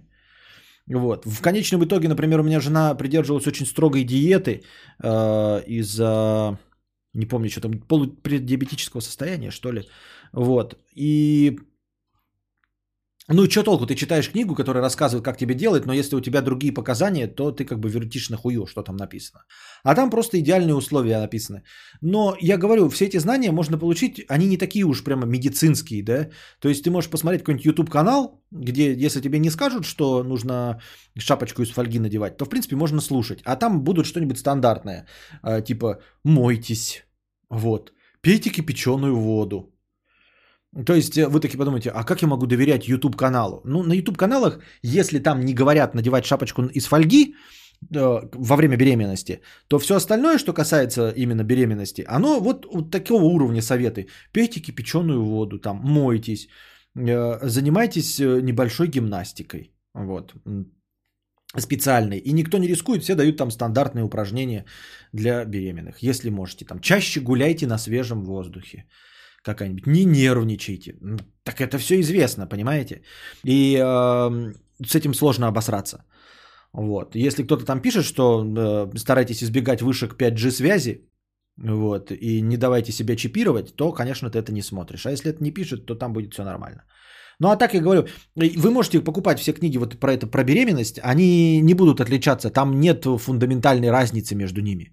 Ну, нет, конечно, если вы какую-то книгу там типа «Чудо рождения в воде» со своим мужем-хипстером вдали от цивилизации и сотовой связи, в чистой родниковой, не в чистой, знаете, талой воде ледников, то я бы такие, конечно, не посоветовал. Ну, а вообще, в принципе, там, типа, мои первые 9 месяцев. Там можете открыть и читать, и там будет практически то же, что и везде. Как насчет рубрики «Подписчик в эфире»? Я абсолютно не про себя. Там буквально на 15 минут задают вопросы, чатик поугарает, но ну не хейте сразу. А зачем? Мы столько раз это рассматривали, я давал возможность, это никому не нужно. Дмитрий Шустов, это никому не нужно? Почему ты предположил, что это вообще кому-то интересно? У меня до сих пор действует, просто никто даже не интересуется этим. Ты прямо сейчас мне можешь голосовуху заслать. Вот, за 1000 рублей ты можешь на минуту что-нибудь наговорить, мы послушаем, но это никому не нужно. Никто не хочет говорить со мной вживую. Нет, кто-то, конечно, хочет, но хочет присесть мне на ухо на час и получить личную консультацию. Это совсем другое. То есть изредка, прямо сейчас нет, конечно, никого, но изредка бывает такое, что приходят люди и хотят получить консультацию на час. Да не на час, а просто стать моим другом, собутыльником, общаться со мной. Вот. Но это не способ монетизации. А я не могу брать ответственность, знаете, там типа поговорить, дать человеку советы, выслушать его, потому что я ну, не имею права заниматься такой деятельностью. Это... врачебная практика. Ну, пусть психологов и всего остального, но это надо как-то на законное основание переводить, во-первых. А во-вторых, нести ответственность. Я не могу нести ответственность. Вот вы мне задали вопрос, там, типа, про любовника, про любовницу, это 18 лет разницы, там, да, жена умерла. Я вам рассказал, но это все, вы же понимаете, да, как это называется? Как в начале ролика-то запускают это? Дисклеймер. Мы ведем развлекательную педерачу. Все вопросы придуманы, и вы задаете их с точки только исключительно из соображений повеселиться. Я вам отвечаю только из соображений повеселиться. Ни в коем случае не используйте мои советы в жизни. Это все шутки юмора, смех, клоунада и кривляние Константина Кадавра. Но Маргинал вроде делал такое в Дискорде, закидывает в комнату короткий вопрос, если чел херню порит, то его из комнаты кидают. Не, то, что работает у Маргинала, не будет работать у меня. Вы обратите внимание, ребята, что мой инструмент со счетчиком прекрасный, вы можете его у себя реализовать. Обращайтесь к дубликатору, человеку с ником дубликатор у нас здесь присутствующим. Это программист, который для меня вот этот придумал счетчик. Он его смело вам продает за 500 рублей. Вы можете это сделать в своем стриме. Ничего не мешает это сделать Маргиналу, Ежи, кому угодно, но никто этим инструментом не пользуется, потому что точности так же, как у меня не работают фишки их стримов, точности так же моя фишка не будет работать ни у кого другого. Ну, может, у кого-то и будет, но это будет случайностью. Вот. Поэтому я могу устроить Discord-вечеринку, да, например, но это будет как разовое явление, в которое, конечно, что-то придет, может быть, мы что-то монетизируем. Но боюсь, что это не будет интересно зрителям. Там люди, зрители приходят вот именно ради вечеринки, ради того, чтобы слушать не только Маргинала, но и остальных. Ну вот, когда у него собирается конференция. Сюда на данном этапе вот приходят люди именно, чтобы слушать меня. Я боюсь, что если я буду вводить вот такую канитель, то люди разбегутся, потому что а зачем нам слушать каких-то ноунеймов? Если мы хотим слушать ноунеймов, твоих товарищей и друзей, то мы придем на твой игровой стрим или мы придем к Маргиналу, где мы можем послушать разных людей, о которых мы ничего не знаем. Хороших, ну, известных, нормальных, но о которых мы ничего не знаем, мы не интересуемся. Если мы хотим слушать исключительно 2 часа болтологию одного колхозного дегенерата, мы приходим к тебе. Да, это ограничение рамков формата. Да, конечно, я могу навязывать и рано или поздно расширить рамки формата, но мне это самому не особенно интересно. То есть, конечно, можно воспитывать, там раз в неделю такое проводить, и через полгода вы это полюбите, конференции. Но вы не забывайте, что я-то общаться не люблю с людьми. Я не хочу общаться с людьми. Я не хочу ни в группе, ни в компании, ни в толпе, ни один на один ни с кем общаться. Я уже давным-давно это говорю, и вы это видите и сами понимаете. Я один на один могу общаться, играю, и вот я играю с своими товарищами, когда играю. Либо в толпе, редко. Вот. Ну и все. Ну и нет, формат это, конечно, в который в Дискорде, когда ведется много, это тоже такая же развлекательная передача, просто на большую толпу, это, конечно, тоже не психологическая помощь. Я имею в виду, что я не могу брать ответственности, знаете, вот человек скажет мне, например, приходи мне в личку за 10 тысяч рублей, и мы с тобой час поговорим. Я боюсь этого, потому что он начнет делиться какими-то личными вещами в надежде, что я порешаю его проблемы. Я могу даже что-то ответить, но я же отвечу-то как развлекатель, как клоун, сидящий на стриме, который просто развлекает вас беседой, чтобы у вас в наушнике кто-то говорил приятным голосом и приятной дикцией, и больше ничего. А он, возможно, ждет и ожидает психологической помощи. Так для этого есть специалисты, которые будут стоить гораздо дешевле, чем я. Сеанс у профессионального психотерапевта стоит от 3,5 тысяч рублей. У очень хорошего 6 тысяч рублей.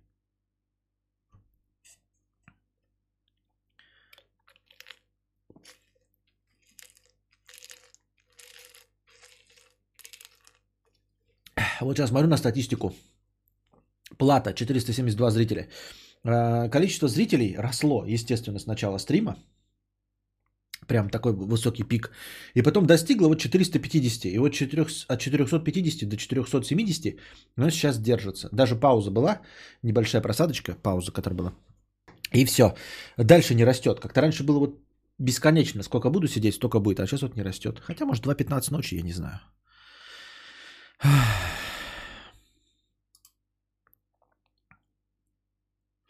Все понятно, один на один Костик только с губастыми, грудастыми секси-бэйбами может общаться, со всеми другими не получится. Именно, именно.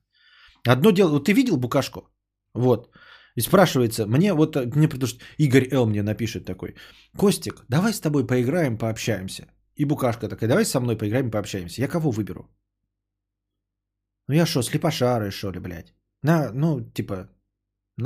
Он Андрюша мне, блядь, напишет, давай поиграем, блядь. И Букашка напишет, давай поиграем.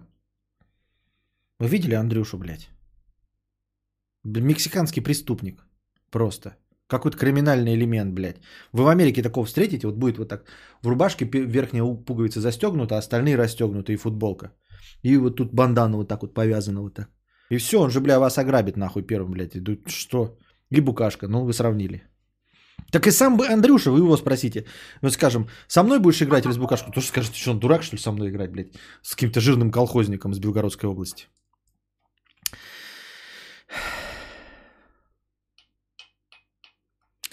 Вот такие дела, вот такие дела.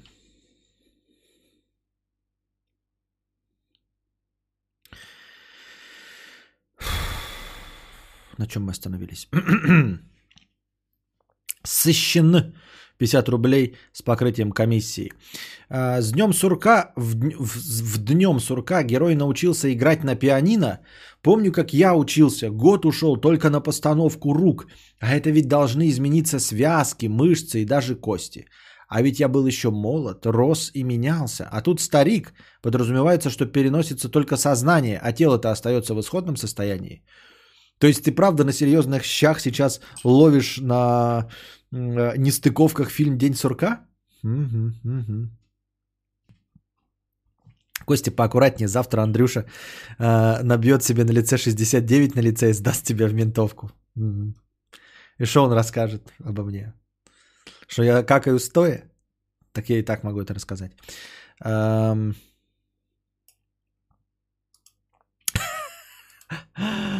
Ой, тут мне кинули простыню текста. Ой, блядь, подождите.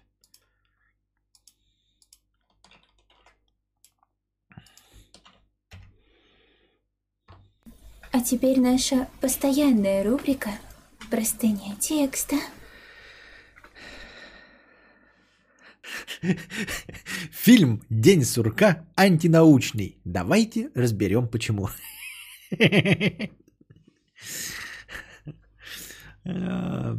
Итак, наша постоянная рубрика «Простыня текста». Липкие пальчиковые батарейки. Нашел небольшое рассуждение про монетки и сундуки. Конкретного ответа не дает, но хоть полыхание жопы утихомирит. Хэштег 1-2. Две ебучих монетки. Короче, после стрима сидел, читал Хабр и форумы про эту задачу. Нашел вот такое объяснение расхождению вариантов ответа. Мне кажется, больше всего споров у людей из-за того, что они не могут определиться относительно какого пространства, подпространства элементарных событий необходимо считать данную вероятность. Если рассматривать подпространство элементарных событий, 2 сундука и 4 монеты, то ответ 50%. Потому что на подпространстве нам все равно, какую из 2 золотых монет достал парень сначала. Это выходит за рамки подпространства. Если рассматривать все пространство элементарных решений, 3 сундука и 6 монет, и рассчитывать разновероятный выбор первоначально любого из 3 сундуков, то ответ 33%, поскольку только 1 сундук нас устраивает. Ответ 2/3 получается у тех, кто чудесным образом считает по всему пространству элементарных решений, но чудесным образом не берет в расчет 2 сундук, поэтому в подпространстве его нет. Разница действительно лишь в том, имеет ли для нас значение, что это какая-то конкретная монета или нет. Говноеды математики с Хабра и прочие приверженцы 2/3 просто не могут смириться с условием задачи и с тем, что нас устроит любая золотая монета, а не из конкретного сундука. Ну и пользуясь случаем, хэштег Ауди, здоровье микромудрецу.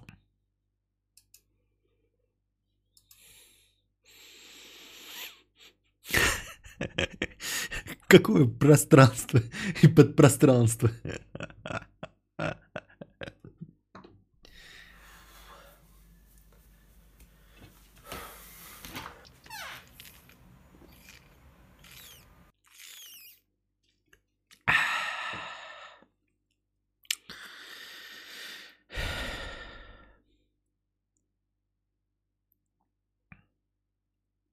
Он бы еще сказал, что вытащить из 30 из ЗЗ в 2 раза более вероятней. Так.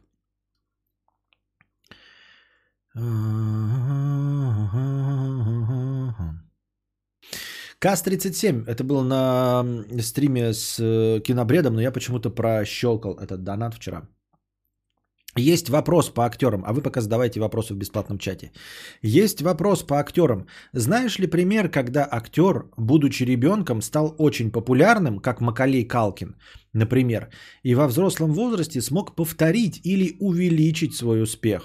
Не просто слезть с наркоманией, а прям вырасти как актер. Ну, Натали Портман. Это, во-первых, Натали Портман,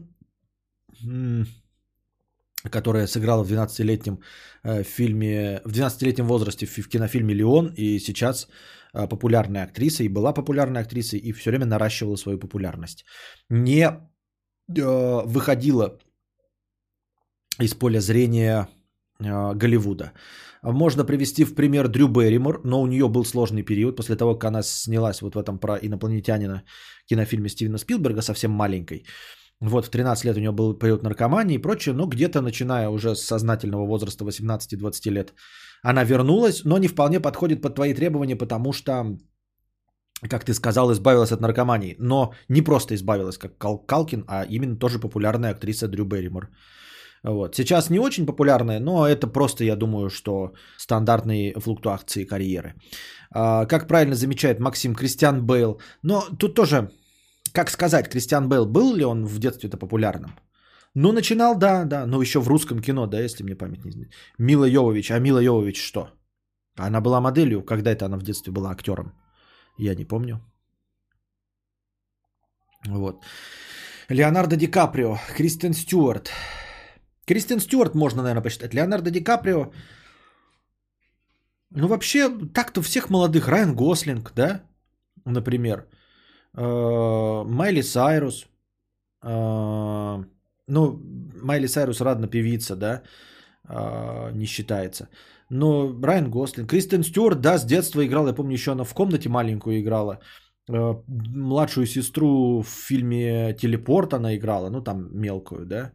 Леонардо Ди Каприо играл в «Санта-Барбаре». Он играл молодого Ченнинга, если мне память не изменяет. Скарлетт Йоханссон с малых лет снималась.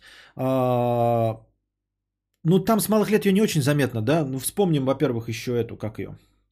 Женщину-человека-паука. Элайджа Вуд, да, Элайджа Вуд, который снимался аж в «Назад в будущее» со всем мелким жопошником.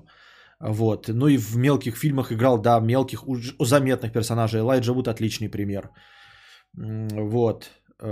Анжелина Джоли в «Хакерах». Нет, это не считается. Анжелина Джоли уже просто возрастная толк, там она уже сиськи показывала в «Хакерах». Это не считается.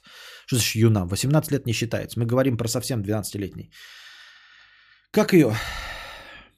Хоакин Феникс, Киану, Депп. Ну, где Депп? Депп уже будучи подростком, ну, там не подростком, там уже 17 или 18 лет не считается. Киану тоже не считается, просто молодые. Это не дети. Хоакин Феникс где в детстве играл? Ривер Феникс его играл, брат. А где Хоакин маленький? А, Хоакин совсем маленький играл. Но это незаметный фильм, не считается, мне кажется. Кирстен Данст, да. Мы имеем в виду прямо из заметных таких. Кирстен Данст в «Интервью с вампиром». Ей там, вот она 12-летняя девочка. Натали Портман, 12-летняя девочка и очень заметная роль. Элайджа Вуд, он тоже был заметен и там, и еще в каких-то он фильмах играл, я помню, детских, подростковых, и вырос. А всякие Хоакины Фениксы и Кристианы Бейлы не считаются, потому что, ну, у них не было этой популярности. Они просто начинали свою карьеру, но они бы не были избалованы популярностью в детстве. Понимаете, как Маколей Калкин. Или как вот этот пацаненок из «Шестого чувства», который вырос в жирного Борова, неинтересного никому. Правильно? Вырос же в жирного неинтересного. Вот. Дэниел Рэдклифф. Дэниел Рэдклифф, да, не растерялся. Ну, так удивительно, что его не потрепала жизнь, да, не стал наркоманом с такой прям с детства, будучи популярным. Ну, тогда мы туда и приписываем и Гермиону, и Рыжего. Рона Уизли, я забыл, как его зовут тоже. Правильно? Музыкальная пауза небольшая. Костик там плачет, надо узнать, что.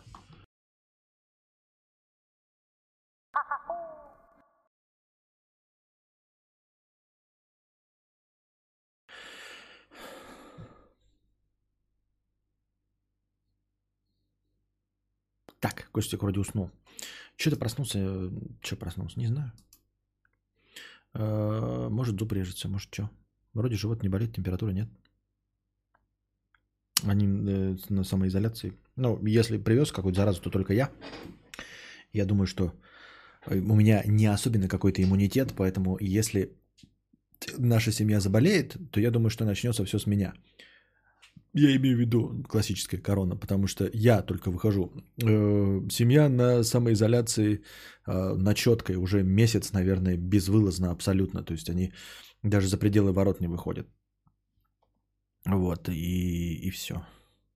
И не ездят никуда. И только я за продуктами езжу, поэтому... Ну и поскольку можно было предположить, знаете, что ты-то опа, а что-нибудь нет. Я думаю, что...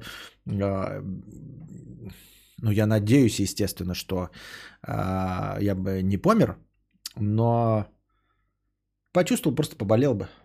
Не думаю, что у меня было бы бессимптомно, вот что.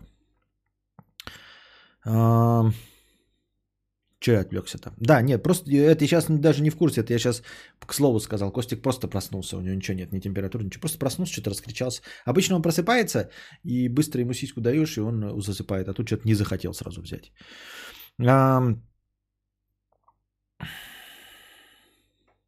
Дмитрий Шустов задает каверзный вопрос, на который я отвечать не буду. Я бы на него ответил, если ты мне, Дмитрий Шустов, оплатишь переезд в другую страну. А так, любой ответ на этот вопрос, это будет пересмотр. Кем-то может быть воспринято как пересмотр итогов войны. Я нахуй не хочу ни с кем судиться и спориться. Так, вот так уснешь во время перерыва, потом как услышишь вздох мудреца и личинку в штаны откладываешь, потому что забыл, что стрим идет. А кто-нибудь смотрел «Бродягу Фиша»? Вообще кто знает про него? Нет, все нормально, по-моему. Я что-то тоже интересовался. Он пропал из поля зрения. Где-то на Гоа катается на мотоцикле. Что-то, по-моему, упал, по-моему, даже на мотоцикле было недавно. Продолжает там жить где-то в Гоах каких-то. О, счетчик не идет. Счетчик забыл. Да-да-да-да-да-да-да. Сейчас. Стой. Жди. Донат был, да еще. Так. Костя, смотрел «Вечное сияние чистого разума»? Смотрел, но у нас не кинобред. Он на Гоа наркоманит. Понятно. Наркоманит еще. Обязательно наркоманит. И проституирует еще, естественно. Наркоман и проститутка. Я пытаюсь найти, мне кажется, что я пропускал еще какие-то донаты. До того. Но что-то не вижу ничего подобного. Может, и не было ничего. Так. А вот есть какая-то, да, простыня, по-моему, которую я не читал. Простыня текста.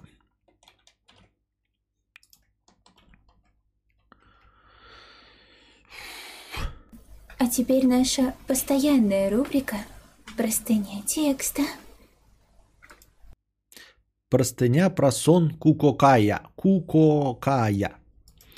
Кукокая. Доброго дня, Константин и отписчики. На Медни Костя выложил очередную порцию подкастов. Я весь день слушал в машине его радиопередачи. Видимо, с этим и связано появление нашего общего одностороннего друга-товарища у меня во сне. Некоторые наблюдения о жизни Константина из моего сна. Костя, оказывается, продал домик свой и живет теперь в квартире в соседнем с Шубкарным Стрелецким. Стрелецкая в моем сне подозрительно похож на мой родной Оганер. Просторы, северный климат, отсутствие зелени, брошенные стройки, теплотрассы. У Кости дома есть гитара с какими-то специальными примочками для игры кантри-музыки.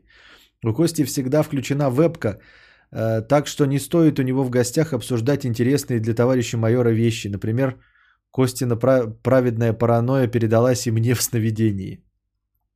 В общем, сидели у него в гостях, трындели о том о сём.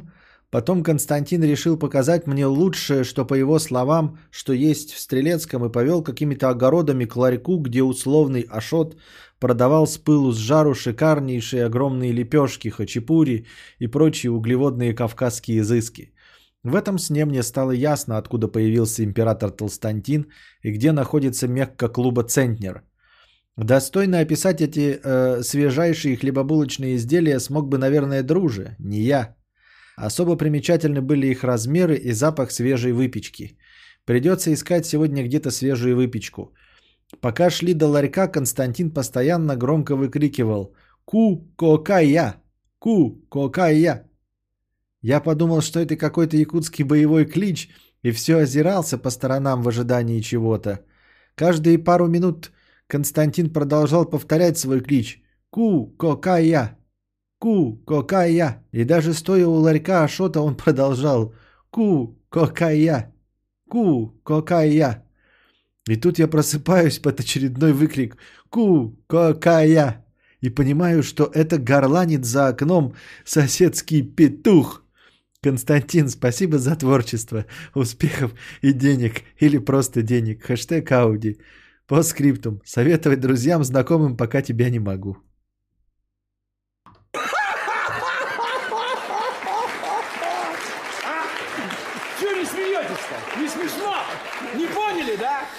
Это Россия! Ку-ко-ка-я! Ку-ко-ка-я! Это хорошо. Это было хорошо. Так, задавайте вопросы в бесплатном чате.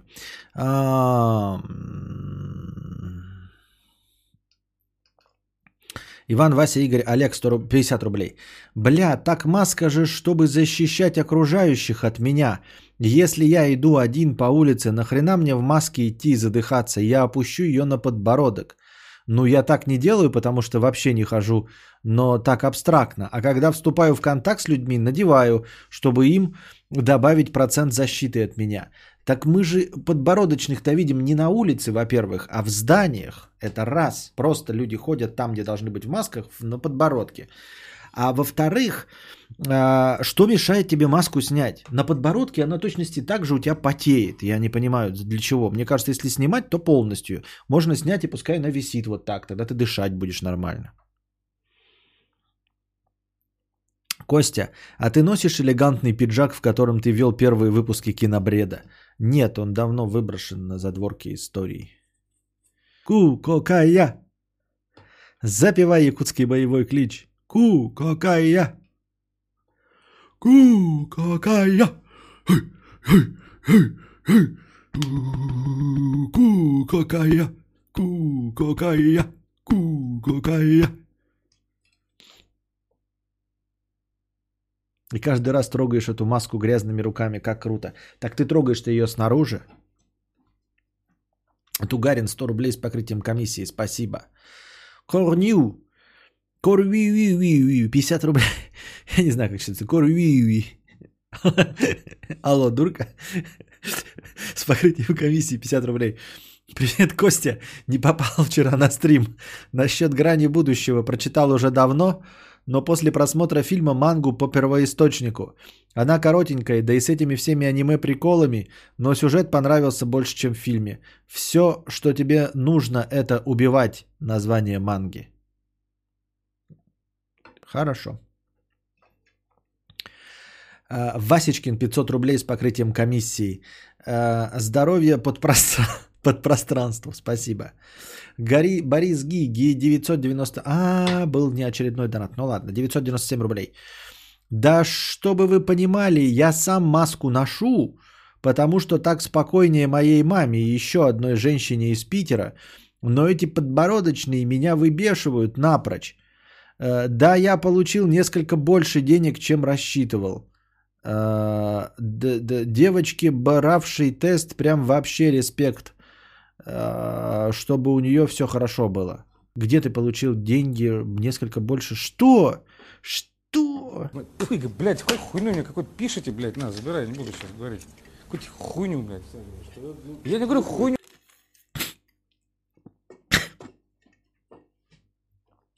Вот это сюр для человека. Ему сначала приснилось, как Костя кричал «Ку-ко-ка-я», а потом и в реале 2 минуты «Ку-ко-ка-я» говорил. Он так двинется. А теперь прикиньте, сон вот этот, да, он же его пересказал, я его пересказываю своими словами. И произношу «ку-ка-я», и у него «ку-ко-ка-я», и у него опять сон снится, как я это произношу. Потому что и у него уже есть образ, как я это произношу. То есть у него теперь четкое запечатление. У него будет наслаиваться сон на сон внутри сна. И он теперь не будет отличать реальность от сна. И прикиньте, он такой идет уже в реальной жизни, в нормальной, да? Вот. И что-нибудь у него происходит, и он такой думает, блин, нормально так жизнь моя складывается, деньги зарабатывать стал. Ну, сколько ему там лет, да? На работе, значит, это у него, как его, повышение, вот. Потом он подсиживает директора, потом ему предлагают, значит, организовать собственный бизнес. Он организовывает собственный бизнес, знакомится с хорошей женщиной, которая его очень любит. Они долго ведут свои отношения, потом женятся, переезжают за границу, открывают новый бизнес, рожают двоих близняшек. Он ведет их в частную школу, потому что у него есть деньги. Они с женой решают, купить ли ему третий автомобиль, с двумя дверьми, с открытой крышей, просто чтобы развлекаться. Он говорит, я хочу мотоцикл. Она говорит, мотоцикл опасно, лучше купи себе спортивный автомобиль, и то безопаснее. Он решает купить себе спортивный автомобиль, ему уже 42 года. Он идет в салон по продаже автомобилей и говорит такой, я хочу спортивный автомобиль, какой-нибудь Porsche 911, а ему говорят, а есть новая модель, вот, супер электрокар Porsche Кукойя. Что? Новая модель, говорю, Porsche. Какая модель? Кукокая. Какая модель? Продавец. Кукокая. Кукокая. Кукокая. И он просыпается, ему 24, у него нихуя нет, он в общаге. И на фоне просто мой стрим идет сегодняшний. Сегодняшний стрим, вот именно этот стрим, где я повторяю. Кукокая. Кукокая. Кукокая. Кукокая. Кукокая. Кукокая. Кукокая. Кукокая. Кукокая. Кукокая. Кукокая.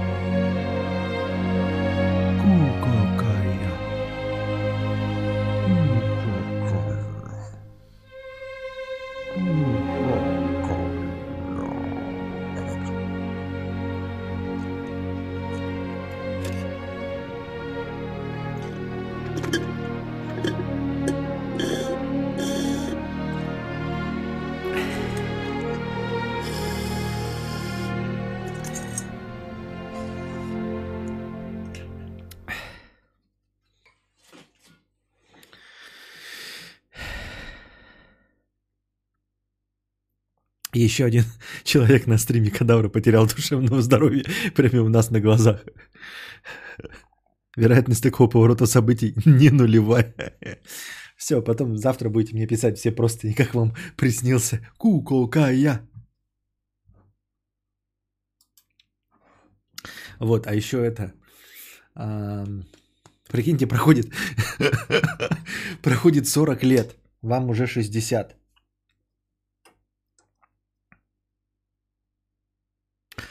Вам проходит 40 лет, вам уже 60. На дворе 2054 год. 2064 год. Вы играете со своей внучкой на искусственном лугу. Вот, под куполом, в городе будущего. Весь остальной мир выжжен. А вы богат. У вас есть внучка, с которой вы играете на зеленом чистом лугу. А на куполе проецируется солнце и голубое небо, хотя на самом деле за куполом серое небо и никакого солнца нет.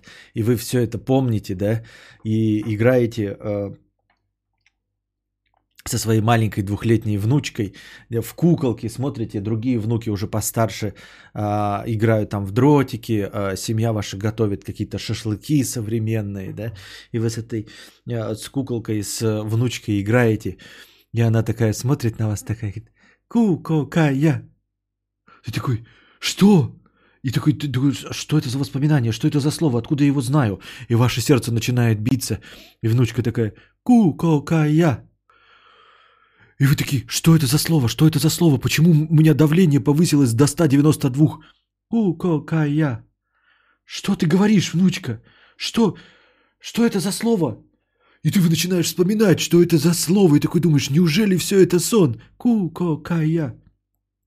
И тут ты слышишь голос матери, твоей дочери, которая говорит, она говорит, куколка-я, куколка-я.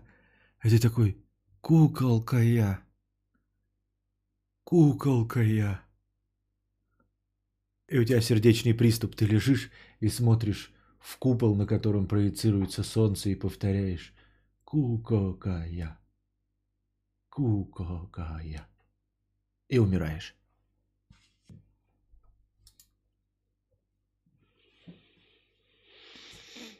Так.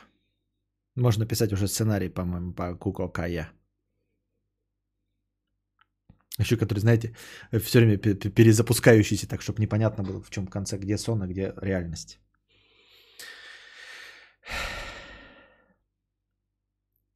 Антиутопия, просто пожелал бы, блин, смерти в 60. Да. Прям крестный отец, сцена с апельсином. Ну, задавайте свои вопросы в бесплатном чате. У меня уже закончились все донаты и все новости. Все, что мог, я прочитал. Задавайте. Я пока...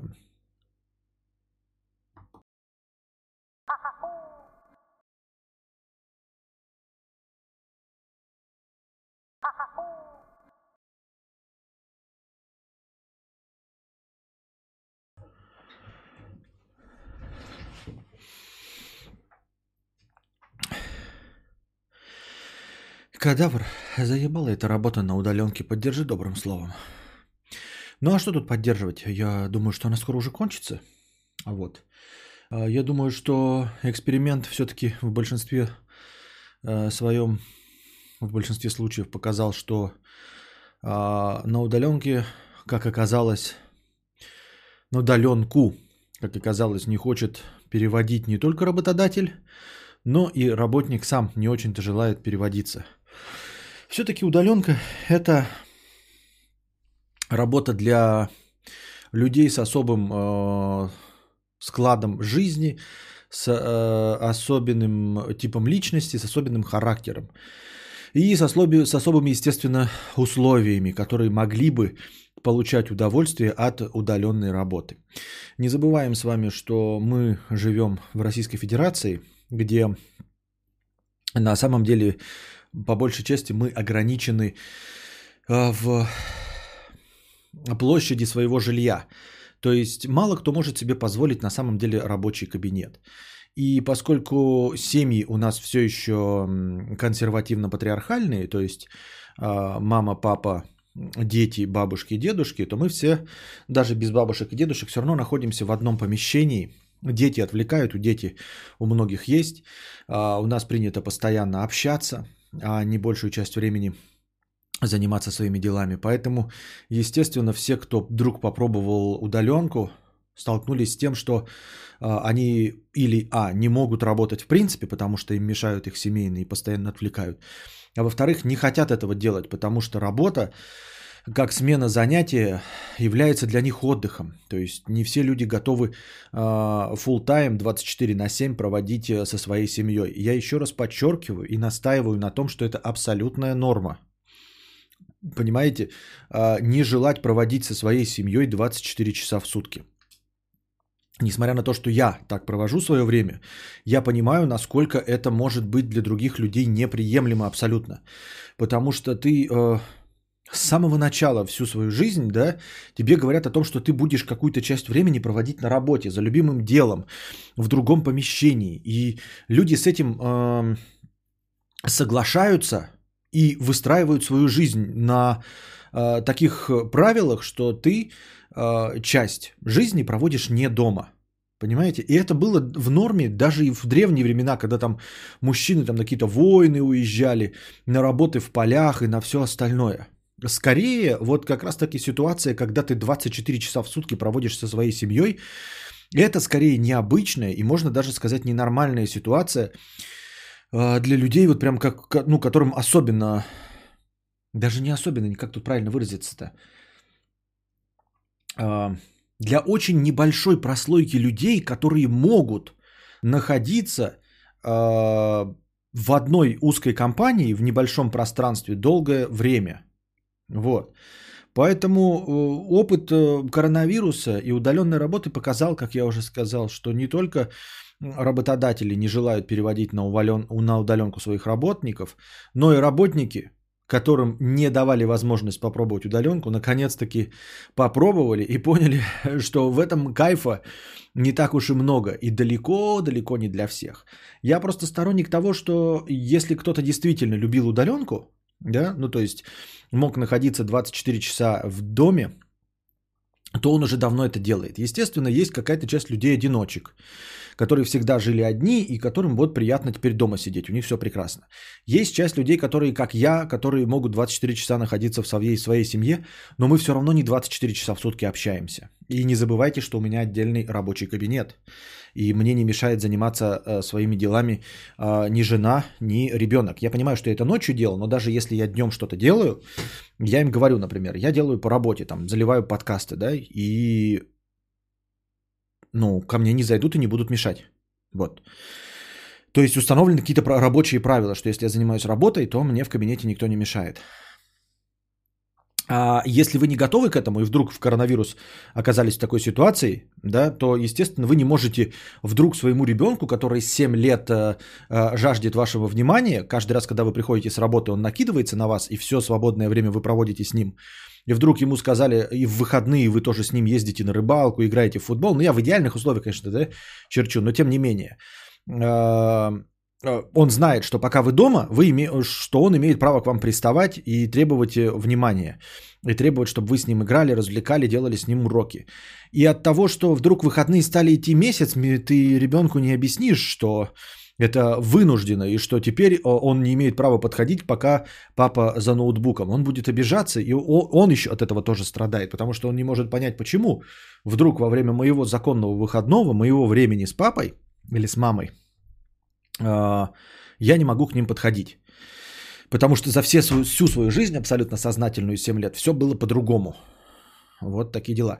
Поэтому я говорю, одиночки, те, кто может, это все. Но это на самом деле все те, кто может, они давным-давно уже и как-то постарались на удаленку перейти. Потому что ну, нет проблемы уговорить на какое-то время, например, когда ты заболел, чтобы ну, подходящий момент, ты заболел и говоришь директору, а вот я из дома поработаю. Он видит, что вы из дома нормально работаете, освобождаете рабочее место, можно кого-то еще посадить.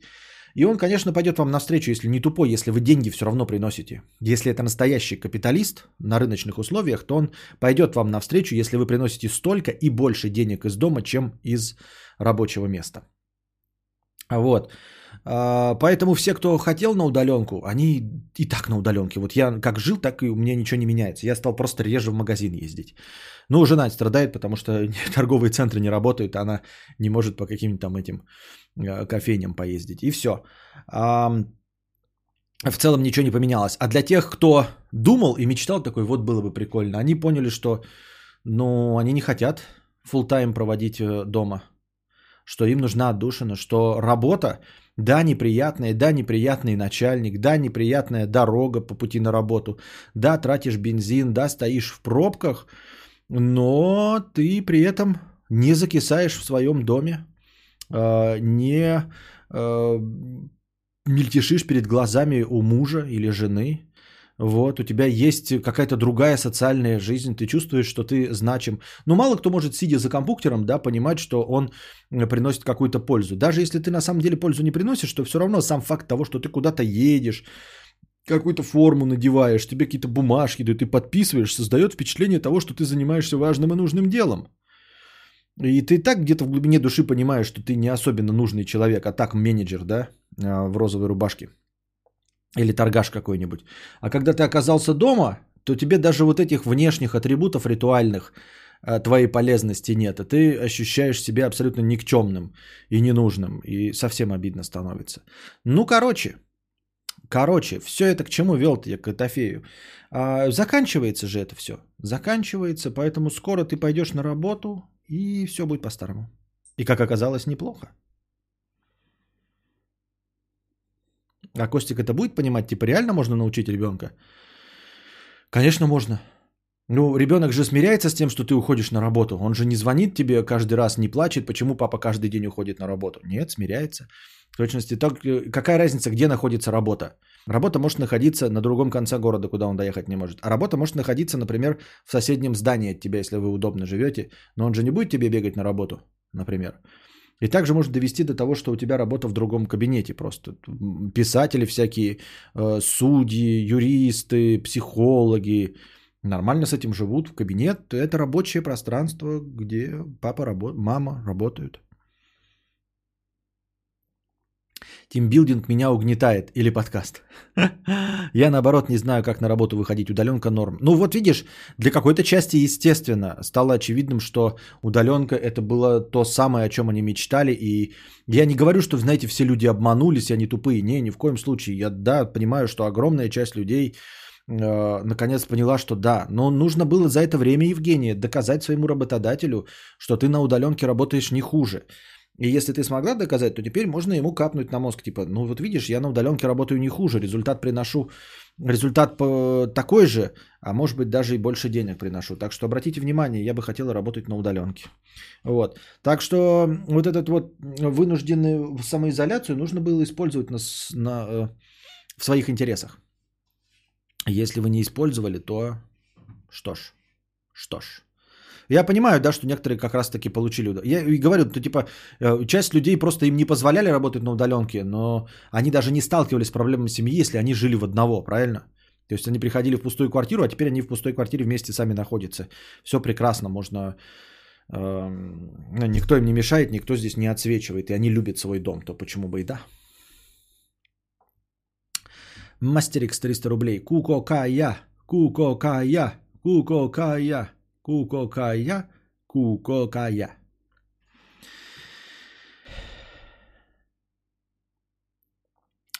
Кстати, про воспитание. Ты сделаешь что-нибудь своему сыну, если он 16-летний, придет набуханный пивандрием и прочими ягуарами? Я не люблю на эти темы рассуждать. Давайте сначала до этого доживем. Это настолько далеко, непонятно еще. Я, может быть, умру через 2 дня, или через год, или через 3. Зачем мне занимать свои мысли тем, с чем я не столкнусь в конечном итоге? И мы доживем все, дай бог, и все прекрасно будет, и он этого не сделает. Почему я должен задумываться об этом заранее? Ну, когда нам будет вот 13 лет, я уже начну, да, читать книжки. Я вот прочитал вот этот там... которые советую, да, гипенрейтер, я один раз пробежал глазами. И там разделяются по главам, типа, от 0 до 3, от 3 до 5, от 5 до 7, от 7 до 10. Я сейчас прочитал первую часть опять, остальные части я не читаю. Зачем их читать? Я забуду все это. Чтобы что? И что я буду делать, когда 16-летний... Или, а что ты скажешь, если Костик придет и скажет, я гомосексуал? Я понимаю, что нужно к этому готовиться, что нужно какие-то книжки читать, да, но давайте, наверное, будем не раньше 10 лет об этом думать, потому что раньше 10 лет у него половое созревание не наступит. Зачем мне сейчас забивать эту голову этим, или постоянно об этом думать, или прочитать сейчас и об этом забыть к тому времени, когда это по-настоящему будет важным. Вот. Ты купить автомобиль, да ты купил автомобиль, я тебя буду спрашивать, ну что, как ты думаешь, вот ты через 10 лет его будешь продавать за 200 тысяч или за 150? Как тебе такой вот вариант, Шелдон, с таким вопросом? Вот ты купил себе Sony PlayStation в 2016, а я тебе такой, слушай, а в 2020, как ты думаешь, вот когда выйдет плойка 5, ты будешь продавать уже за 10 тысяч или просто оставишь себе? Давайте ближе к плойке 5 подойдем и уже решим тогда. Потому что он сломается давным-давно до этого времени, да? Да и вообще все, что угодно может произойти. Я не к тому, что я какой-то человек, живущий в хаосе, да, все, что может, все, что угодно может произойти, кто угодно может умереть, все, что война, там, разруха, инопланетяне, кометы и все остальное. Нет, я не про это. Я про то, что зачем мне готовиться заранее, вот у меня есть еще промежуток в 15 лет, чтобы об этом думать. Давай я подумаю ближе просто к месту. Не потому, что я жду, что я умру, а просто я хочу, ну, думать ближе к вот этому. Я буду думать о стоимости автомобиля, который собираюсь продавать, когда я его буду продавать. Я буду думать о том, как нам разобраться и как жить Костику с тем, что он гомосексуал, когда он это скажет, а не заранее.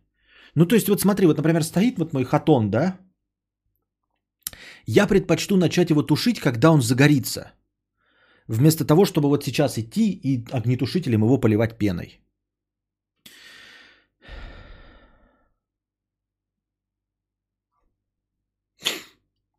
Костя, а вот в этих книжках про воспитание детей оговариваются моменты, когда можно физически воспитание ремнем? Никогда. Или ни при каких обстоятельствах нельзя? Ни при каких обстоятельствах нельзя. Костик придет с садика в 5 лет и такой, папа, я гомосексуал, а еще я хочу уехать за границу. В августе исполнится 2 года. Не в августе, в сентябре. У нас в РФ мужики в среднем помирают 50-60 лет. Костик, какие годы в твоей жизни ты считаешь самыми важными?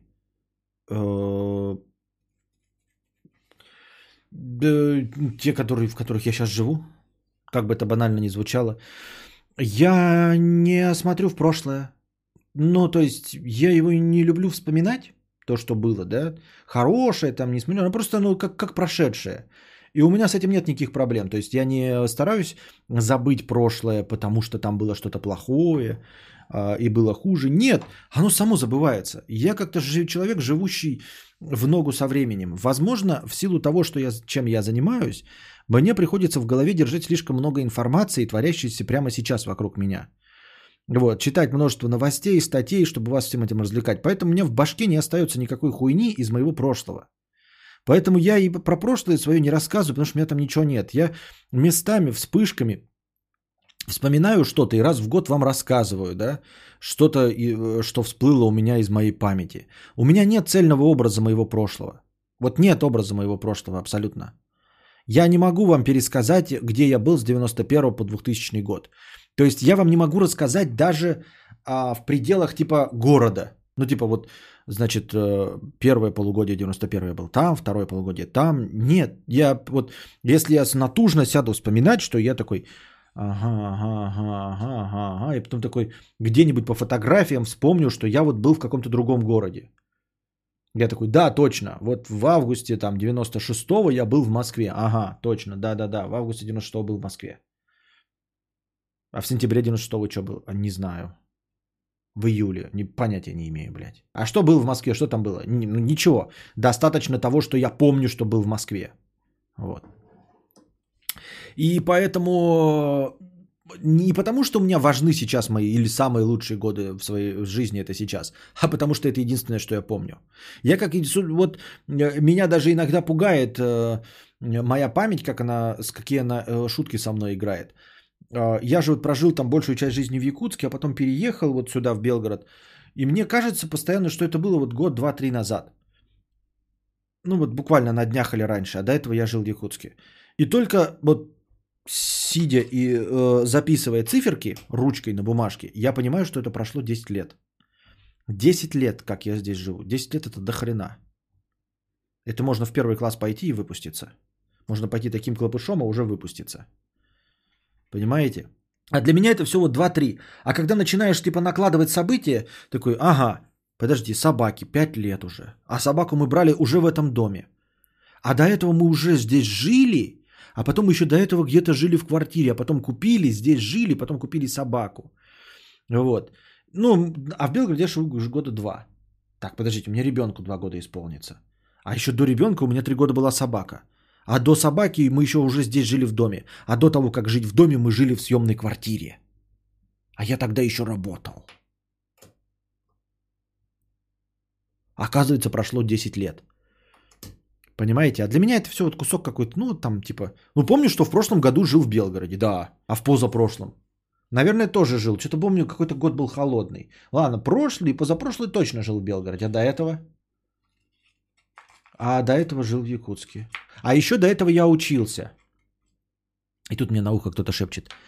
Ты учился? И где ты учился? В Москве учился. Ага. А потом что? Ну, а потом что-то жил в Якутске. И, я учился в Москве. Меня отчислили. И я переехал в Белгород. В каком промежутке это происходило, Костик? Ну как, я учился в Москве, потом вернулся в Якутск. Ну, там где-то годик-два. И потом переехал в Белгород. Костик, тебя отчислили в 2001 году. Ну да, где-то лет 5 назад. Тебя отчислили 19 лет назад. Тебя отчислили 19 лет назад, Костик. Ты помнишь, что было, когда ты учился в Бауманке?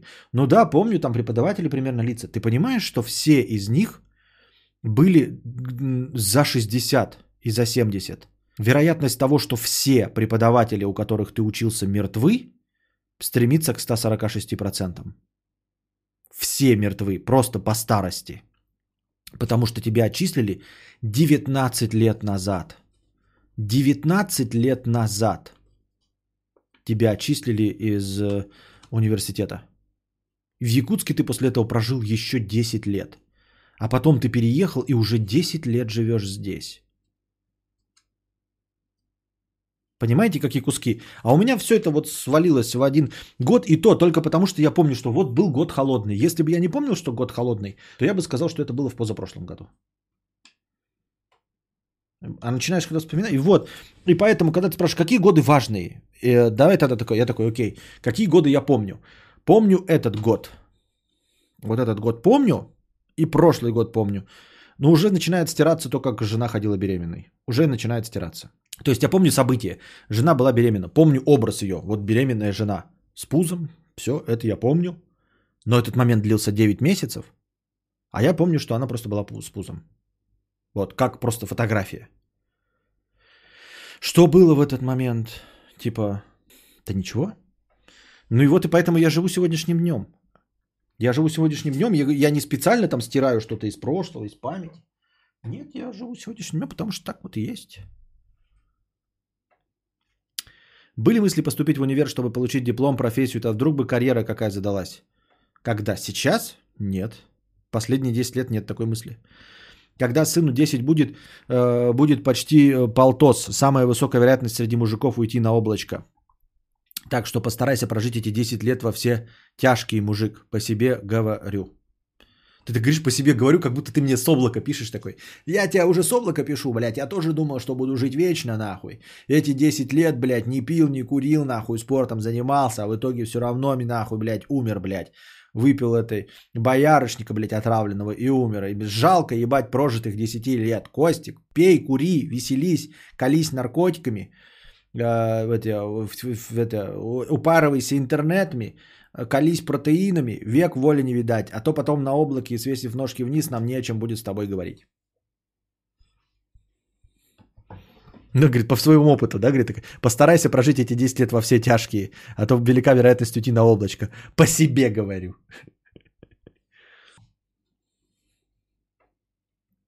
Все, пора на мотоцикл пить боярышник и ходить в проституточные. Да.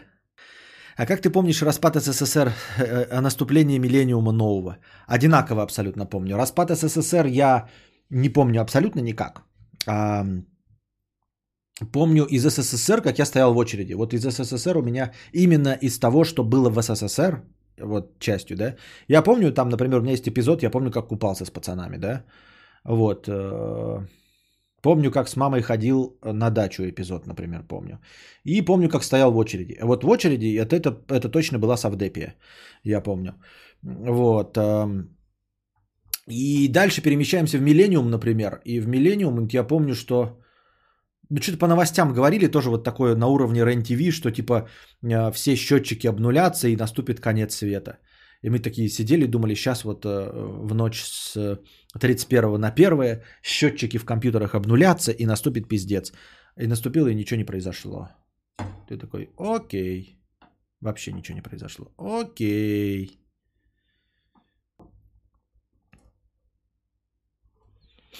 Вот такая фигня. Так. Будут ли еще влоги? Если да, то про что? Какие новости есть про дом? Про дом никаких новостей пока нет. Будут ли еще влоги? Я надеюсь, у меня все желание какое-то появилось. Вот что-то вот с весной, с красивыми картинками, с камерой, с прекрасной, со звуком, который я могу прекрасно записать. Мне как что-то хочется что-нибудь позаписывать, но я не знаю, нахуя мне это нужно. Нахуя вам это нужно? Какие деньги это принесет? Все это упирается в ненужность. Ну так и будет, так моему ребенку уже 30, а кажется, что вчера было 2 годика. Твоему ребенку уже 30. Сегодня в завтрашний день не все могут смотреть. Вернее, смотреть могут не только лишь все. Вернее, мало кто может это делать. Понятно. Мне 42, еле пержу, мужик. Хоть и спортсмен. А друганы уже почти все померли. Ровесники, плюс-минус 5 лет. Сам понимаю, что мне вот прям недолго пердеть осталось. Так я не понимаю. Ты говоришь такой пердеть, я понял. И что, типа во все тяжкие нужно идти? Я, например, прекрасно получаю удовольствие от жизни сейчас. И если мне придется скопытиться, например, да, ну и будет какой-то промежуток, когда меня кто-то спросит вдруг. Все, тебе там, сейчас скопытишься. Как ты там жил? Ограничивал себя в чем-то? Я скажу, нет, не ограничивал. Ну, типа, получал от жизни удовольствие в рамках того, насколько хотел. Я героина не хотел пробовать, упарываться наркотиками не хотел, прыгать с парашютом не хотел, путешествовать не хотел. Жрал как не в себя, да. Пил, пил. Курил, курил. Вот. Что еще? Ну, что-нибудь еще. Мотоцикл не имел, скажу. Но, опять-таки, это не потому, что я ограничивал себя, а потому что у меня денег нет. Я скажу, вот мотоцикле я не покатался, потому что у меня денег нет. Потому что я нищий, блядь, хуй. И все. Но это не моя вина и не возраст, а просто потому что я нищий хуй. А как жить настоящим моментом? В смысле, как? Не очень понимаю. Я не понимаю эти какие-то вопросы, какие-то вот эти философские, типа, не живи настоящим моментом, живи в будущем, живи на 1 минуту вперед. Можешь жить на 2 минуты назад. Я живу настоящим моментом вынужденно, потому что я не умею жить в подпространстве, не умею жить во временном, разрывая временной континуум и находясь в каком-то другом времени. К сожалению, я вынужден двигаться со всей вселенной вместе, ну или с данной реальностью. Вот. Что значит жить сегодняшним моментом? Опять-таки, когда говорят вот эти глупости, то произносят про не копи деньги, да, а трать их вот на здесь сейчас, на ребенка и на все остальное. Ну, во-первых, я их и трачу, раз. А во-вторых, что значит не копи деньги, например, да, не посвящай всю жизнь работе? Так я хочу посвящать свою жизнь работе, чтобы мой ребенок потом имел приставку. Я могу, конечно, сейчас, значит, покупать себе мотоцикл, вот. А когда ребенок вырастет и захочет приставку, я не могу ее купить ему. И он спросит, почему? Я говорю, жил сегодняшним днем. Вы скажете, это же его жизнь, ты не обязан ему посвящать. Нет, я хочу, чтобы он был счастлив. Я хочу, чтобы он в детстве играл в приставку, а не получил ее в 35 лет, как я. В 32, 33, полпятого. Вот. Я хочу, чтобы приставку он получил тогда, когда захотел. То есть это мое желание, это приоритетное желание. Я больше хочу подарить ему приставку, чем хочу кататься на мотоцикле, понимаете? Вот, поэтому я ни в чем себе не отказываю. И я не тот человек, который сидит на кубышке, например. Я понимаю, что для кого-то это проблема, который зарабатывает и все деньги откладывают на будущее, а потом обнаруживают себя 80-летними с чемоданом денег, которые ни на что не хочется потратить. Это, дорогие друзья, не моя проблема. Не только потому, что я не складываю в кубышку, но еще и потому, что мне в кубышку складывать нечего. Я бы, может быть, и стал бы желобом и абрикосом, вот, и складывал бы деньги, и жопил бы, если бы мог их складывать. Если бы было с чего откладывать.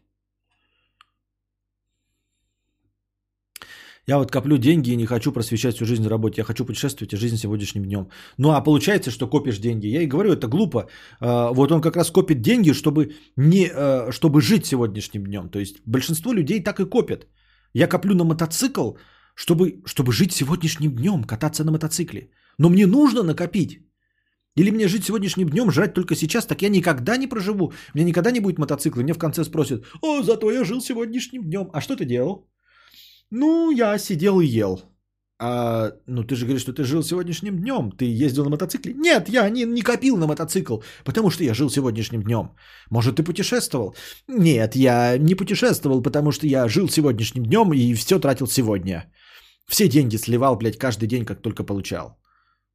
Так в чем заключалась твоя жизнь сегодняшним днем? Проебывать деньги каждый день, ровно под копеечку, в ноль, чтобы нихуя не оставалось. А вдруг завтра я умру? Ну и какую жизнь ты прожил? Сегодняшним днем. Вот такие дела, дорогие друзья. Надеюсь, вам понравился сегодняшний подкаст. Я даже подготовил повестки дня, которые не касались коронавируса. Постараюсь и дальше над этим работать. Может быть, даже постараюсь расчехляться пораньше. Может, мы переключимся на стримы пораньше, если я смогу это сделать. А вы со своей стороны готовьте бабосики, откладывайте с пирожочков, с удаленных пирожочков домашних. И приходите завтра. А пока держитесь там. Вам всего доброго, хорошего настроения и здоровья.